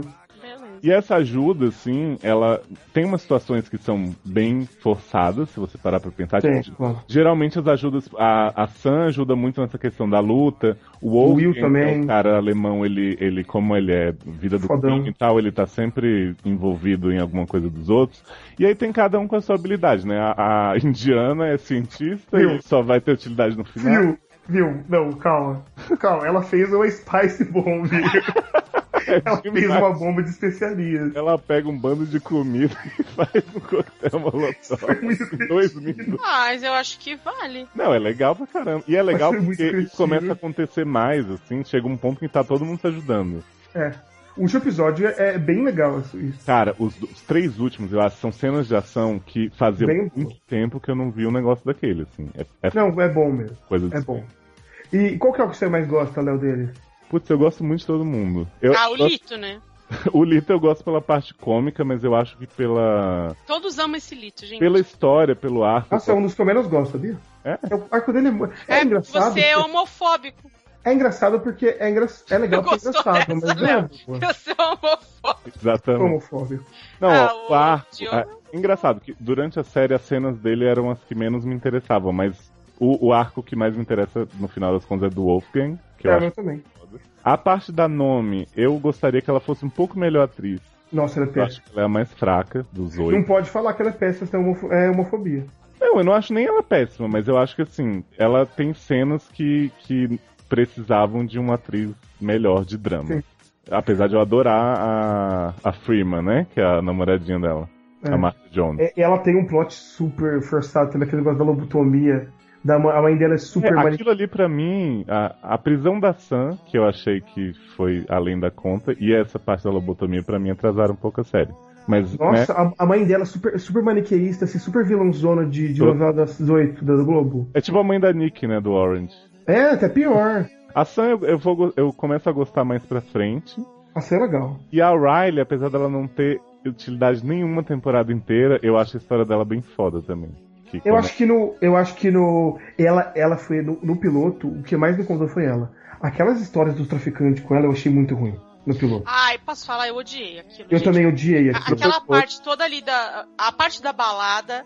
Foi a pior coisa. A parte assim, da não balada e a parte da Alemanha eu depois. achei um saco. A da Alemanha nem tanto, mas o A da dela eu achei Alemanha vai muito. melhorando aos poucos e depois você gosta muito. Mas a- isso aí das drogas, inclusive, assim, eu meio que, a- sabe, abstraí no resto. É, eu também. Tive que fazer isso. E eu acho que a partir do momento que ela consegue se envolver mais com o Will, o Will tinha tudo pra odiar ele. Ele é muito Jack do Lost no começo. Ele é. Mas depois eu acho que ele é o que eu mais gosto, sabia? Ele é carismático, ele é legal, ele, ele é um mocinho, mas ele é um mocinho legal. É, ele não tem muita história, muita personalidade, mas ele também não chega a incomodar, né? Ele, ele corre. É que ele é o que corre atrás da história como um todo, né? É, ele pega a parte do sci-fi, né? É, ele vai na história principal e, e ele, ele só tem um problema com o pai dele, por isso que parece muito Lost. Uhum. Agora, o legal, Camis, dessas, dessas interações, de como eles se ajudam, é que não é só em relação à habilidade de um, em relação a, tipo, como sair dessa fria. Eles têm muitas, de, de vez em quando, assim, rola uma conversa. É, De- tipo, cada um, um passando experiência pro outro. Tem uma eu cena entendo, do... tipo, uma coisa meio, meio mental, que nem rola no filme. Isso. Tem uma cena, pra Isso me mim... interessa, porque quando eu vi o plot de Sense8 e quando eu vi o trailer, primeiro, eu fiquei interessada no trailer e eu fiquei interessada no plot, porque eu, eu acho esse, esse lance de, da sensação do outro interessante.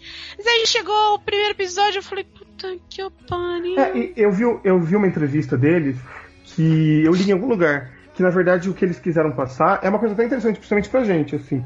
Eles tiveram essa ideia a partir da tecnologia. Porque hoje em dia a gente é amigo de pessoas Uhum. que moram em Brasília, como o Léo, por exemplo, e graças à tecnologia. Eles transformaram isso numa habilidade, entendeu? Eles partiram da coisa da tecnologia pro, pro, pro sci-fi. De como, a- E- de, to- de como eles conseguem. A, da comunicação, se não tivesse barreiras, a gente Uhum. conseguir se comunicar com uma pessoa muito longe e tal. Isso é bem legal. E eles, eles, essa questão de cada, cada personagem estar numa cidade, né? Ter essa, essa coisa dos estereótipos muito fortes, acho que mostra aquela. É, é bem clichêzão isso, tá? Mas aquilo de mostrar, assim, o quanto pessoas, independente da sua criação, educação, nível social, podem se conectar Sim, num, sabe, num, num nível profundo se elas se derem a chance de conhecer Sim. as outras. Eu acho isso Sabe. interessante. É por isso que aquilo que eu falei, de se colocar no lugar do outro. Uhum. assim. a série, é a conversa deles é muito isso, assim. Do, o Lito, por exemplo, é um que ele não encontra. Por mais que ele tenha a Daniela retardada e o, e o cara do RBD lá pra conversar, é, é, é com os outros senseis que ele consegue Uhum. se abrir e ser verdadeiro, assim. Inclusive, a minha cena favorita da série inteira dele, com a nome no museu. No quadro Eu- lá, né? Aquela cena é boa. Eu não vou dizer o que acontece, porque eu tô achando que Camis vai, vai ver e eu quero que ela tenha surpresa. Ah, então não me fala mais nada, gente. Mas é uma sequência muito bonita, assim, deles falando como, no caso, é uma situação do, do Lito de aceitação mesmo, né? É. Dele, dele, das mentiras dele terem deixado ele num ponto que ele não sabe mais como volta. E a Nomi fala assim. As piores violências que a gente sofre são da gente mesmo. A gente se obriga a deixar de viver as coisas que são importantes pra gente por trabalho, por sonhos que talvez nem sejam tão importantes assim, não sei o quê. E, putz, é, é uma sequência muito foda. Tá tocando Mad World. É, mas a, Fiquei a, emocionadíssimo. a minha sequência favorita, que foi a, a que a série conquistou, foi a do WhatsApp lá do. Que o, o Wolfgang, que é o alemão, ele começa a cantar no karaokê.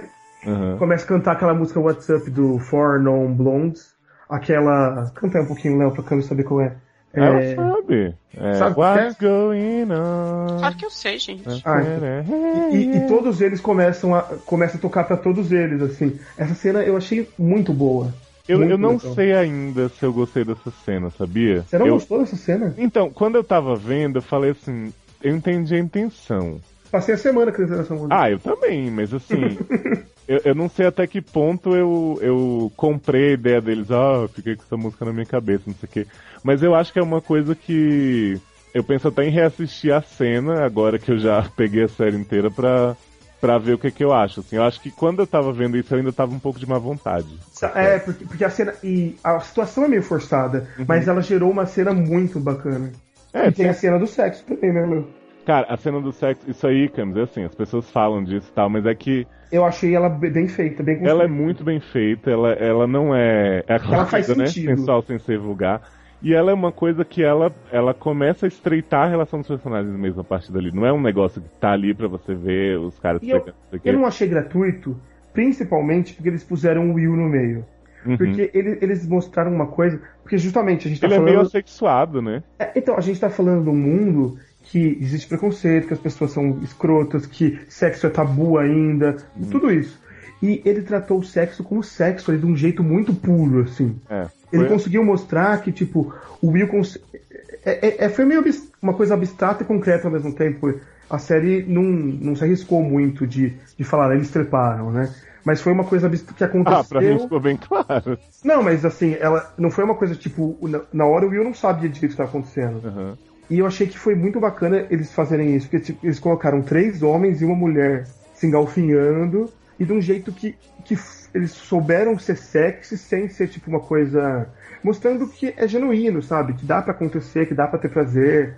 Eu achei isso eu achei bem legal, achei que a série. O objetivo da série foi cumprido naquilo lá. Eu gostei bastante. E fico até feliz que surgiu essa discussão, porque haverá Sun, essa é a maratona de Sense, tá, gente? Que eu tô nesse nível. Só pra fazer o infomercial do, da Ah, série. é legal, a série, a série, a série é, é legal. Eu, eu fiquei com. Eu tava meio hater no começo, muito hater.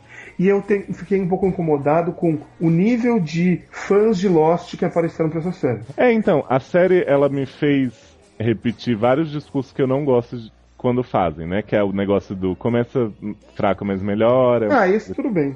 E é até essa coisa de, de falar sério sobre pessoas, não sei o que e tal. Se eu não tivesse gostado tanto, eu imagino que eu iria me irritar mais com o nível que as pessoas chegaram de adoração e tal. é, Realmente eu me tá bem alto. tem tipo a gente cagando regra falando que pra falar mal você tem que assistir a série inteira. Como É, assim? exatamente. Eu acho Sabe, que não esse tem essa. Eu acho que você Ah. pode tanto, tanto falar do piloto, como, como a gente começou, quanto você viu três e achou uma merda. Tipo, você sabe, você tem o direito de achar tudo. As pessoas são livres, né? É, exatamente. Inclusive, tá liberado gostar e não gostar das coisas faz tempo, viu, gente? É, então, é bem isso mesmo. Ninguém é tá- obrigado a gostar e- só porque e- todo mundo gostou e e, tá ninguém liberado. é obrigado a odiar só porque todo mundo odiou. Uhum. E Camis, e tá liberado também não gostar no começo e depois voltar atrás. Falar assim, ah, realmente tem coisas legais, como que eu fiz. Eu falei que era uma merda, uma bosta. Depois eu falei assim, ah, não, tem ideias que eu gostei. A série me envolveu, a série me conquistou. Vou ver pelo menos até o terceiro, que é o.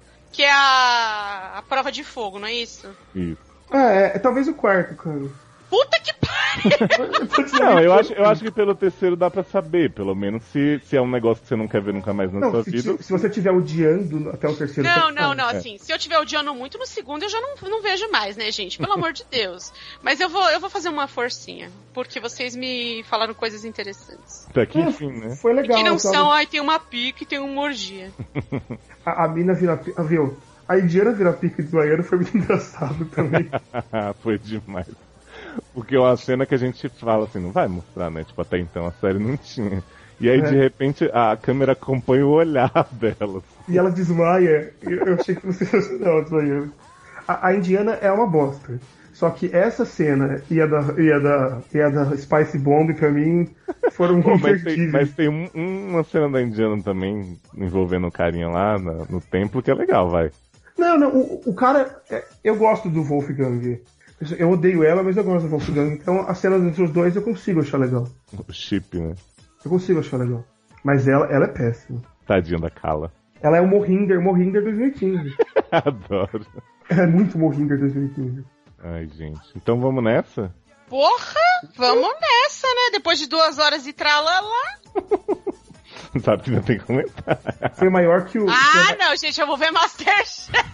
foi, foi maior que o piloto Sense8 esse cast. É pouco comentário, gente, eu juro. Então, Tô aqui gente, já vendo as pessoas se fudendo e você aqui querendo me impedir, sabe? gente, vejam Sense8, aguardem Sun, aguardem Sun de Orange também. A gente sempre vai adicionando coisa na nossa listinha da dúvida. Não, a gente tem. Não, três promessas nossas aqui do SCCast, né, né? Léo? Maze Runner. Isso que vai sair mesmo. Não vai sair porque o Diogo se recusa, ele acha que já passou o timing. É, três coisas que a gente. Eu acho que tem quatro coisas que a gente tem que lançar. Hum, Obrigatori- Runner. obrigatoriamente. quais são? Jurassic World. Caralho, vamos fazer. eu não Só assisti falta eu assistir. Ai, É, vai ver, pelo amor não, de Deus. Não me conte nada. Amo muito. Só de É, Orange is the New Black tá prometido. Sim. Sense8 tá prometido. E My Mad Fat Diary tá mais que prometido. Tá, Ah, eu, eu prometi que eu ia assistir, né, cara? É, prometido, tá prometido. Se eu vou assistir Sense8, você vai ver My Mad Fat. E não Orphan Black não- também, né? Seasons 2 e 3 tá prometido pra não ter. Tá prometido, quem é que vai fazer? Ninguém tô falando que é prometido, promessa que não vai ter de jeito nenhum. Não vai ter de jeito nenhum, não dá pra assistir mais a série? Pode chamar de série ainda? Eu nem sabia. Pode chamar? Ainda pode chamar? É isso, gente. Vamos pros comentários? Vamos lá, voltamos já.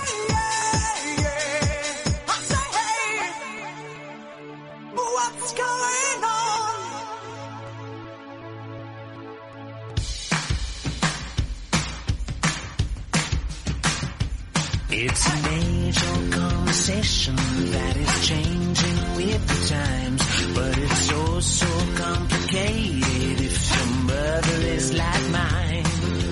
All that she wants are the stars and the moon, the sun with a wife and a big living room.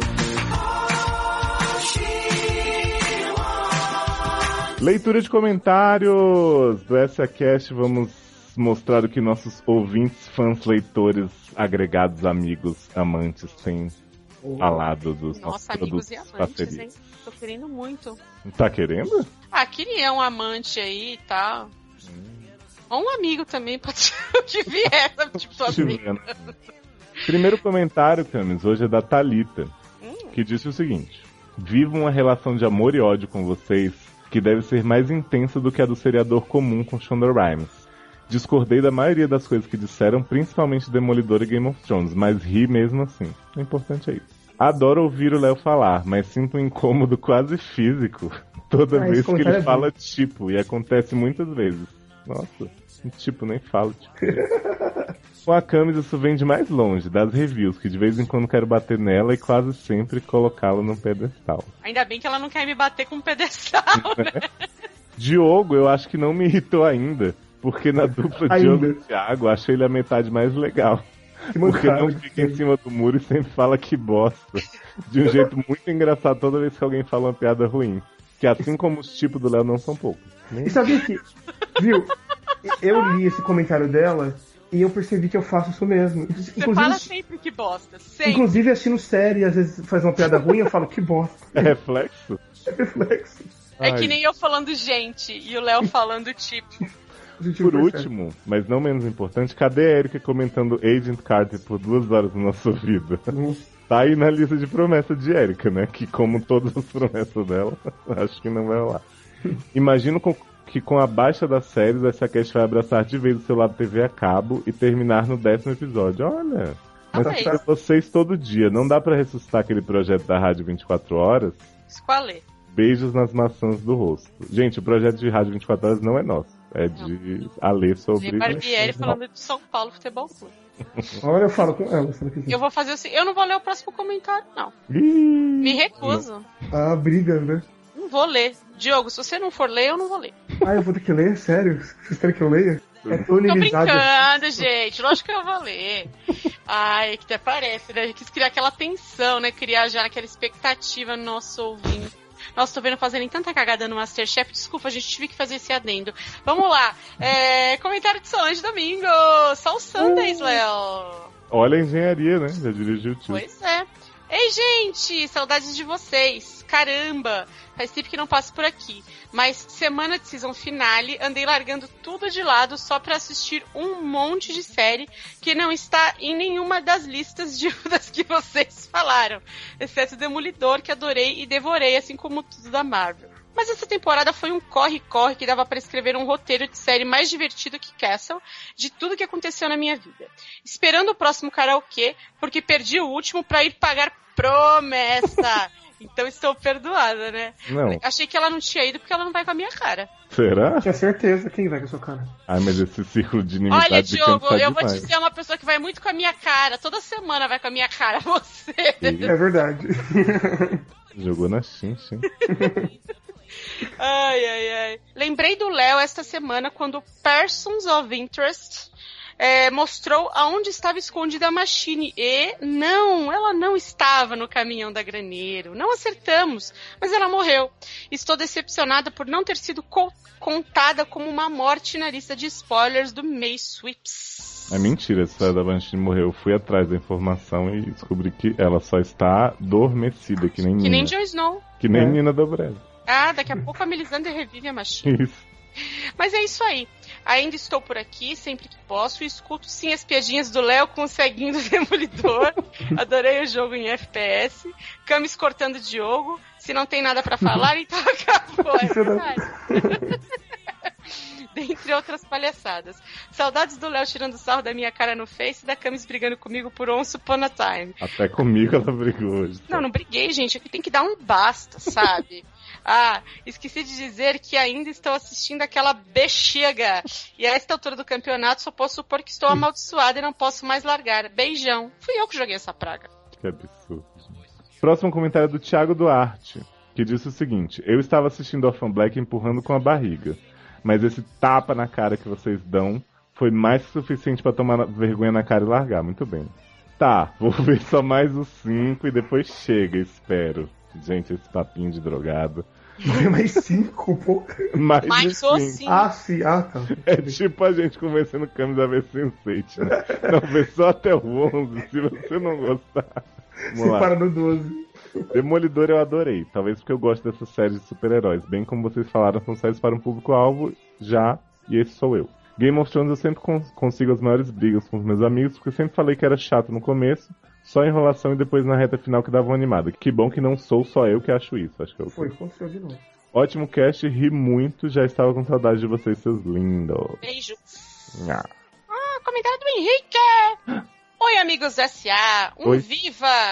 Todos nós sentimos saudades de vocês, inclusive os nossos amigos que nem sabem que assinaram o feed no iTunes porque deixaram o celular desbloqueado. Assinem o feed pelos amigos, gente. Sei lá.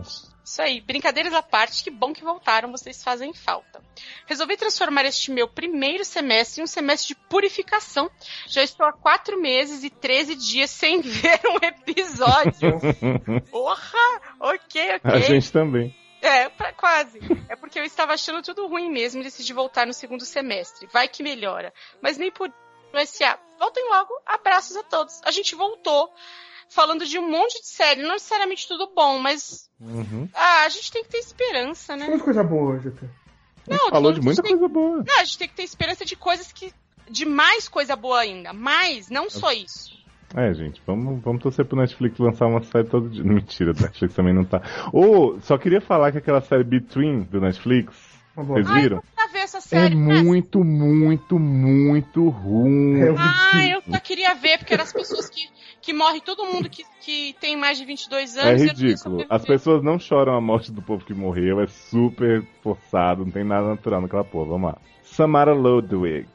Até que tô gostando desse esquema de ter muitos podcasts variados e um SACast quando tem mais pauta de série, boa ou ruim pra discutir. Hoje a gente tinha o quê? O triplo do que a gente falou hoje? né? É, assim, daria pra gente ter feito uns dois programas com tanto Daria. de série que a gente falou hoje. Mas é, tudo bem, a gente vai voltar em breve, porque tem mais série voltando aí. Summer Season tá animada. Tá animado. A gente fica mais ansioso, mas os podcasts de série têm um gostinho especial. É que nem orgasmo nas palavras de Paula Toller. Quanto mais demora, mais violento vem. Já. Gente, melhor orgasmo da minha vida, já diria Lito, depois da orgia. Vou falar um negócio, os nossos ouvintes estão gozando a Nossa. Ô, Léo, a gente não- e quando o Lito falou pro conhecer o Will depois no final? Não, foi demais. Posso falar uma coisa? Já acabou o podcast, agora é comentário. Agora, é, chegou a o melhor comentário cena, do. Matimar, gente. Olá, gente bonita, como vocês estão? Não vejo nada disso que vocês falaram no cast, mas tô aqui comentando porque eu vi e cheguei à conclusão de que Shonda, Shondanai, Shongamonga, ou qualquer doppelganger dela é showrunner do SA, porque matou o Arthur na Season 1, é, já logo de cara com seus problemas de contabilidade, drogas, família. Depois me colocou Erika pra agora tirar ela e mandar ela pro SED, a prática privada de Erika, porque Camis não participa. Privado. Tá bom. Colocou o Yulu pra todos amarem e matou ela num acidente de avião igual o Lexi. Tudo se encaixa, tudo faz sentido. Até Luciano Guaraldo atropela um povo. Acredito que Derek de Grace é numa season atrás. E o meu mundo está na. Shonda. Gente, a gente nunca negou isso. A gente usava até a trilha de Grace nessas cenas. Ai, ai, brincadeiras à parte, adorei o cast. Vocês sempre são sensacionais e queria deixar meu relato de que está aqui comigo as nove temporadas de One Tree Hill para serem assistidas. E queria saber se vocês chegaram a ver The Royals. O Léo viu e gostou. Já comentou no céu, Eu vi, inclusive. inteira, eu vi inteiro depois e sofri tanto, foi horrível. É, série inglesa do canal E. criada por Mark Schwann. Marquito, né, gente? Muito Perdeu o poder. Eu acho que a série não é inglesa, não, tá? Eu acho que os atores são, mas ela é, né? É, mas não importa, gente. Tem ator inglês, é série inglesa. Entendi. Tipo essa cast, né? É, tem muitos ingleses aqui. Porra. E, amigos, se Tchau. precisarem, me chamem pro cast. Tô assistindo a série antiga toda. Nova tão ruim. Vamos ver o disco e comentar as antigas. Beijo, seus lindos. Saudades. Adoro. Eu Ô, até... Matimar, você não sabe, eu tô revendo. Ah, Tô menina, eu cheguei- Sempre tá. quatro. A Verdade. Cami sempre tá. Não! Eu cheguei, eu cheguei a propor, Diogo, pra Camis de fazer de novo essa maratona de One Hill, comentando episódio a episódio, e ela aceitou mal empolgada. Eu vi uma vez só, já tá bom. Ah, para. Eu adorei. One Tree. Eu, Olha. Gay no meio, né? eu adoro ver o Chad Michael Murray atuando mal. Nossa, o diabo. É ótimo. Eu ia largar quando ele saiu, só que ele saiu, aí eu continuei. Aí como... Aí eu continuei. Agora a série começou. Vamos lá. Próximo comentário do Daniel Francisco, que disse: Essa cast está seguindo a linha das séries de qualidade e abandonando o formato de 22 episódios por temporada. Começo de maio ainda estamos no episódio 8. Como pode isso? É, agora a gente está em junho no episódio 9. Séries malditas, além de estarem ruins, faz com que tenham menos essa cast por ano. Exatamente. Não vi Demolidor e, como os comentários de vocês, perdi toda a vontade de ver que eu já não tinha. Nem Demolidor, viu, gente? É sério. Já tem muita Ai, série é porque sabe por quê? Léo, que Léu, não viu, É. né? Deixa eu falar, que bosta. Que bosta. Já tem muita série ruim demolindo minha vida, não preciso de mais uma. Nem Monange com direito a bundinha de clone macho me fez continuar com Orphan Black. Já larguei. Se tivesse rolado Monange dos dois clone macho com Paul, talvez eu tivesse dado outra chance. Paul morreu, tá? Só queria dizer isso. Lu está eternamente na minha lista de a ver junto com The Good Wife. Acho que vou fazer uma forcinha pra começar a assistir. Por favor, né? Adoro Lu. Adorei que falaram de VIP, é a comédia que mais gosto. Na verdade, acho que é a única que vejo atualmente, mas enfim. Toda vez que vejo episódio de VIP, fico imaginando a Dilma naquelas situações. Rodeada por um bando de incompetentes só fazem merda e ela xingando todo mundo à torta e à direita. No próximo, essa cast comenta em TVD. Larguei a série da metade dessa temporada, mas quero ver o season finale para ver a saída de Nininha. Só que não estou afim de ver todos os episódios que perdi, porque não sou obrigado nem as negas a CW. Nem precisa. Vê só a Nina saindo e tá tudo certo. Olha só, Sherlock Lestat Hum. nos diz: Hum, com chocolate é mais gostoso. Bem que a Camis poderia gravar um SED, né? E aí, Léo? E aí, Camis? Nunca foi convidada, né? Nunca foi. Eu vou ter que gravar os registros de WhatsApp dela dizendo, não vai rolar não, essa Esnobando, porra. né? Eu tenho coisa pra fazer importante na minha vida. Nada disso. Ela foi rever o True Hill, falou isso. Foi, tem que rever o anti-rio, não posso. Ai, gente, até parece. É, mas é verdade, eu tenho muito mais coisa pra fazer. Tem que criar, É. ela, ela cria a da Barbieri, do trabalho. É verdade. Do Carlos da Barbieri é difícil. Você vê que é uma luta diária, né, Diogo? E ainda assim. cara. Você tá fazendo um trabalho excepcional. Olha só, ele continua dizendo o seguinte: sobre esse SA, Demolidor é o que eu queria que Gotham fosse. Got, eu estou gostando, que estão mudando as tramas em relação aos livros. Ou B, ainda nem tive vontade de ir pra voltar. E se for como falaram, é mais uma que vou largar e o resto não vejo, mas não importa. O que importa é ouvir as opiniões super gabaritadas de vocês. Falou, valeus. Comentário do Taylor. Até que enfim essa cast com séries que assisto mesmo nessa safra ruim. Got, Aleluia, Irmãos, Amém, Shalom, Adonai. Pensei que só eu estava achando essa temporada nada acontece feijoada. Muita preparação e Ah, empolgação até desculpa, agora. Léo, eu vou te interromper. Não pode falar nada acontece feijoada porque a Alessandra Barbieri reprova. Vetou. Como assim, gente? Ela vetou, ela disse que não pode falar que é ridículo, que ela sente vergonha de quem fala. É tipo zap zap pra ela. É. É tipo Ué. ela falar Pessu e Mig, mas não pode falar nada acontece. Não pode falar top também, não pode falar nada, que é- nada é top. Não, top não pode mesmo não, gente, pelo amor de Deus. Mas, Ai, gente, meu, é top, né? Eu falo só provocar ela. vou mandar um ads pra ler, falando que nada acontece feijoada, vocês vão ver. É, Grey's Anatomy. Gente, quem se importa ainda com Derek? Aí sim, uma série que vem com uma temporada muito boa, essa morte não diminui o brilho. Concordo com Camis, aumenta a cota masculina, please, senão a série termina como um drama lésbico. Já Orange, vai virar Orange. Orange Botaram aquele homem que eu amo, Léo. é, Nossa, vai ter Martin Bebek, agora fazendo tratamento com bacon nas pessoas. Ai, gente. Gente, não dá pra Martin. transformar. Não dá pra transformar aquele jornal em, em off the map, vai ficar uma Mas bosta. não vai transformar, Não, gente. O cara que. O outro de Ele é Off the ruim, Map é o marido da cara. Bailey e ele faz outro papel em Grey's Anatomy. Para Mas ele é ruim, mas ele é ruim. Ele não é ruim, ele fez Pride and Prejudice com indianos. Na sua. Os indianos são chatos, igual esse E filme. outra coisa, Diogo, eu tenho certeza que você tá acompanhando Grey's Anatomy desde a temporada que o marido da Bailey entrou até aqui esperando ele ser fixo, né? Nossa. Taylor pergunta, por onde anda Sol? Beijo, Sol. Diego já largou o Thiago e tá em carreira solo? Estrelismo, eu acho. E aí, Diego? Diego nunca teve aqui, né? Aprende meu nome primeiro. eu tô brincando. Camis continua mula diva queen, já quero casamento com Erika no Sal 50. Léo, chefe morta dessa bagaça. Ótimo como always, não absorvente. Beijo. Chefe morto. Jorge, chefe morta. Olha, tem comentário. Ah, uma pessoa que nós não gosta muito. Não É? vou É. ler. Hum, Ah, Márcio Zanon, né? Escreve pra caralho. eu não leria. Ah, eu não vou ler, não. Ah, vou ler sim, vou ler porque, sabe, vou humilhar, porque só faz comentário ruim. Ai, até parece. Olha só o comentário de Marcito. Os reis do pop voltaram! Só faltou Érica pra ter Larry Camis. Zanon, desiste. tá, tá, tipo, você ainda tá nessa. É, Ainda Calíndria Gato. e a lixa. aqui. aceita que dói menos. Estou providenciando panelaço. Pelo menos incluíram um dos meus maridos. Hashtag mozão. Quem é um Aí, dos maridos é? Diogo? Diego, né? Diogo ou Diego? Diego, Diego. sabia que você é mozão de, de Zanon? Diego, aquele da música do. Ragatanga. Ragatanga, essa mesmo. Ai, ai, sobre Orphan Black não absorvente. A série, é porque ele fala OB. Tá todo Vocês- mundo fazendo piada de absorvente, né? É, vocês estão falando de mim aí, vou descer o tapa nas tetas de vocês. que a gente falou que a gente tava gostando. Tava amando, né? E era Não, dele a gente mesmo. falando do Zanon, porque só ele que tá gostando. Não, nem ele tá mais. É, acho que não. Depois Não desse comentário ele falou mal um monte. Mas enfim, eu sei que está devagar, quase parando, e eu não tô amando. Eu ainda gosto. Não tá me fazendo querer dormir, mas gosto. Sobre Demolidor. Demorei, acho que uns oito anos pra ver tudo. A série é boa, muito boa, mas é tão parada dando foco pras coisas que não precisam que cansa. Mas sabe por que, que não consegue dar foco? Porque É, o protagonista não tem a visão que precisa ter. que bosta.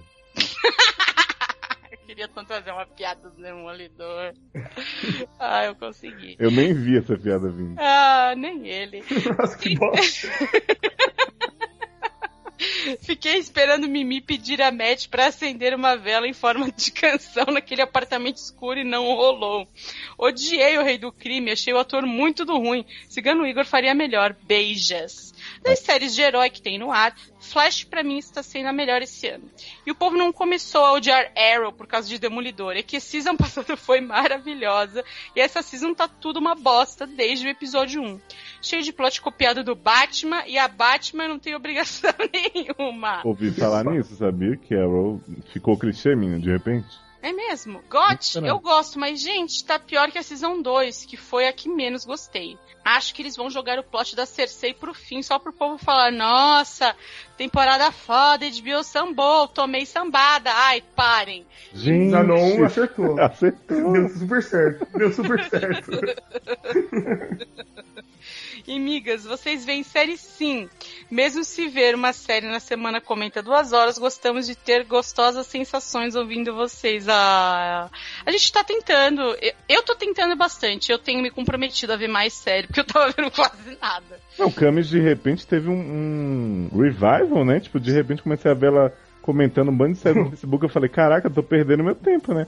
Foi uma Aí eu semana deixei- de folga. Foi. Ela teve uma semana de folga. Foi Aí eu deixei ela ver tudo, Diogo, e não vi nada e vim gravar. Mas é que é, Léo. Hum. É... é que podcast dá muito dinheiro. Ah, sim. Não posso perder Você essa bocada. percebeu o filão que você tava deixando. Nossa, tô percebendo, né? Então, assim, tô gerando conteúdo. As marcas inteiras querem comprar nosso espaço, né? Claro.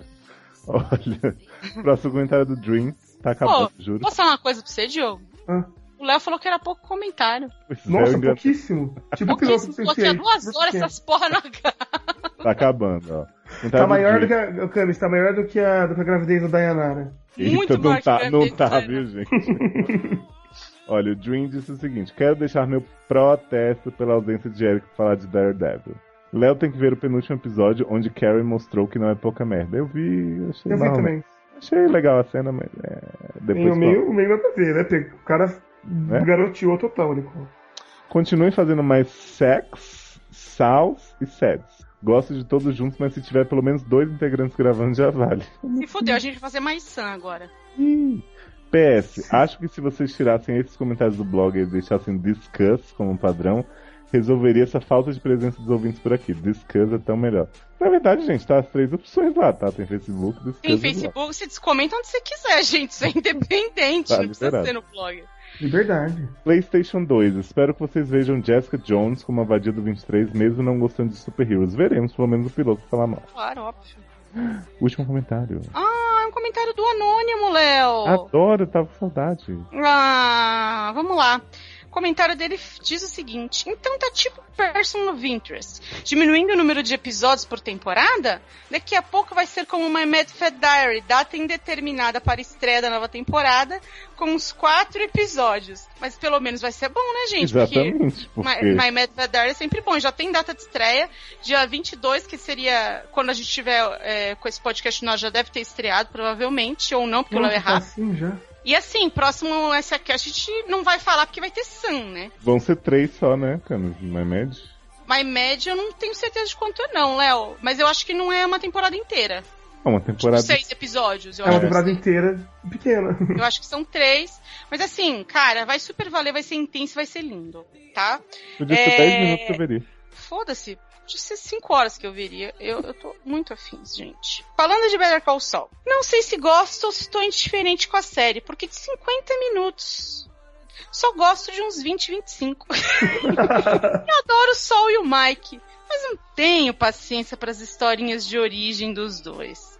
Já no caso de The Good Wife, cagaram Kaká linda justamente por essa briga interna. E isso é um dos maiores defeitos da série. Ela precisava sim de um aprofundamento. Não dá pra continuar seis temporadas sendo misteriosa. E quando dão mais atenção a ela, é com o plot do marido dela. Aquilo foi sabotagem. O sorvete, né? O plot horrível do sorvete. Gente, saudade. Porra. Nem.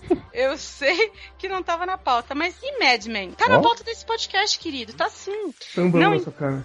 É, não entenda a paixão de algumas pessoas por Que sacanagem, Anônimo, seu merda. Ela é sim sobre o nada. Condensava fácil sete temporadas por umas quatro, com dez episódios. Ou sou eu, uma ameba e não consigo enxergar a genialidade da série. Ah, sei lá. Faça um podcast sobre Mad Max. Não faço a menor ideia sobre o enredo, mas adorei o segundo trailer. Gente, eu amei Mad Max. Eu falaria Eu não tranquilamente. fundamos o Mad Men. Ai, gente, preciso fazer uma confissão. Hum. Não vi ainda. Ficou a Steelers from Black. Não, eu fiquei tentando com- combinar com os amigos e tal, e foi todo mundo furando, furando. Aí tive que ver Jurassic, né? Que estreou e, e Mad Max ficou pra trás. Vai, vai amanhã. É porque eu não tenho mais meia. É difícil. Arranja uma um carteirinha esqueminha. pra mim, eu vim. Olha, eu, eu poderia ter viajado. Olha. Carteirinha pro lado da carteirada. Tem um, tem um esquema. Ah, então, então vamos Não revela não, Diogo, porque pequenas, né, pequenas corrupções a Lei Barbieri não aprova. Ah, nem- Ai, é, Nem nada acontece feijoada. Paga- Aqui, é, aqui é realmente crime, acontece nada Viu? com feijoada, né? ô Barra. Camis, pagar Hum. meia no Morumbi errado e entrar na fila errada pra entrar no estádio pagando metade, ela, ela aprovou, sim. Ah, é? É, aprovou. Vagabundo. Vagabundo. Nossa, eu vou acabar o podcast assim, né? Chamando a minha irmã de vagabunda. Então é isso, gente. Até a próxima. Ale, beijos, tia. Vagabunda, beijo.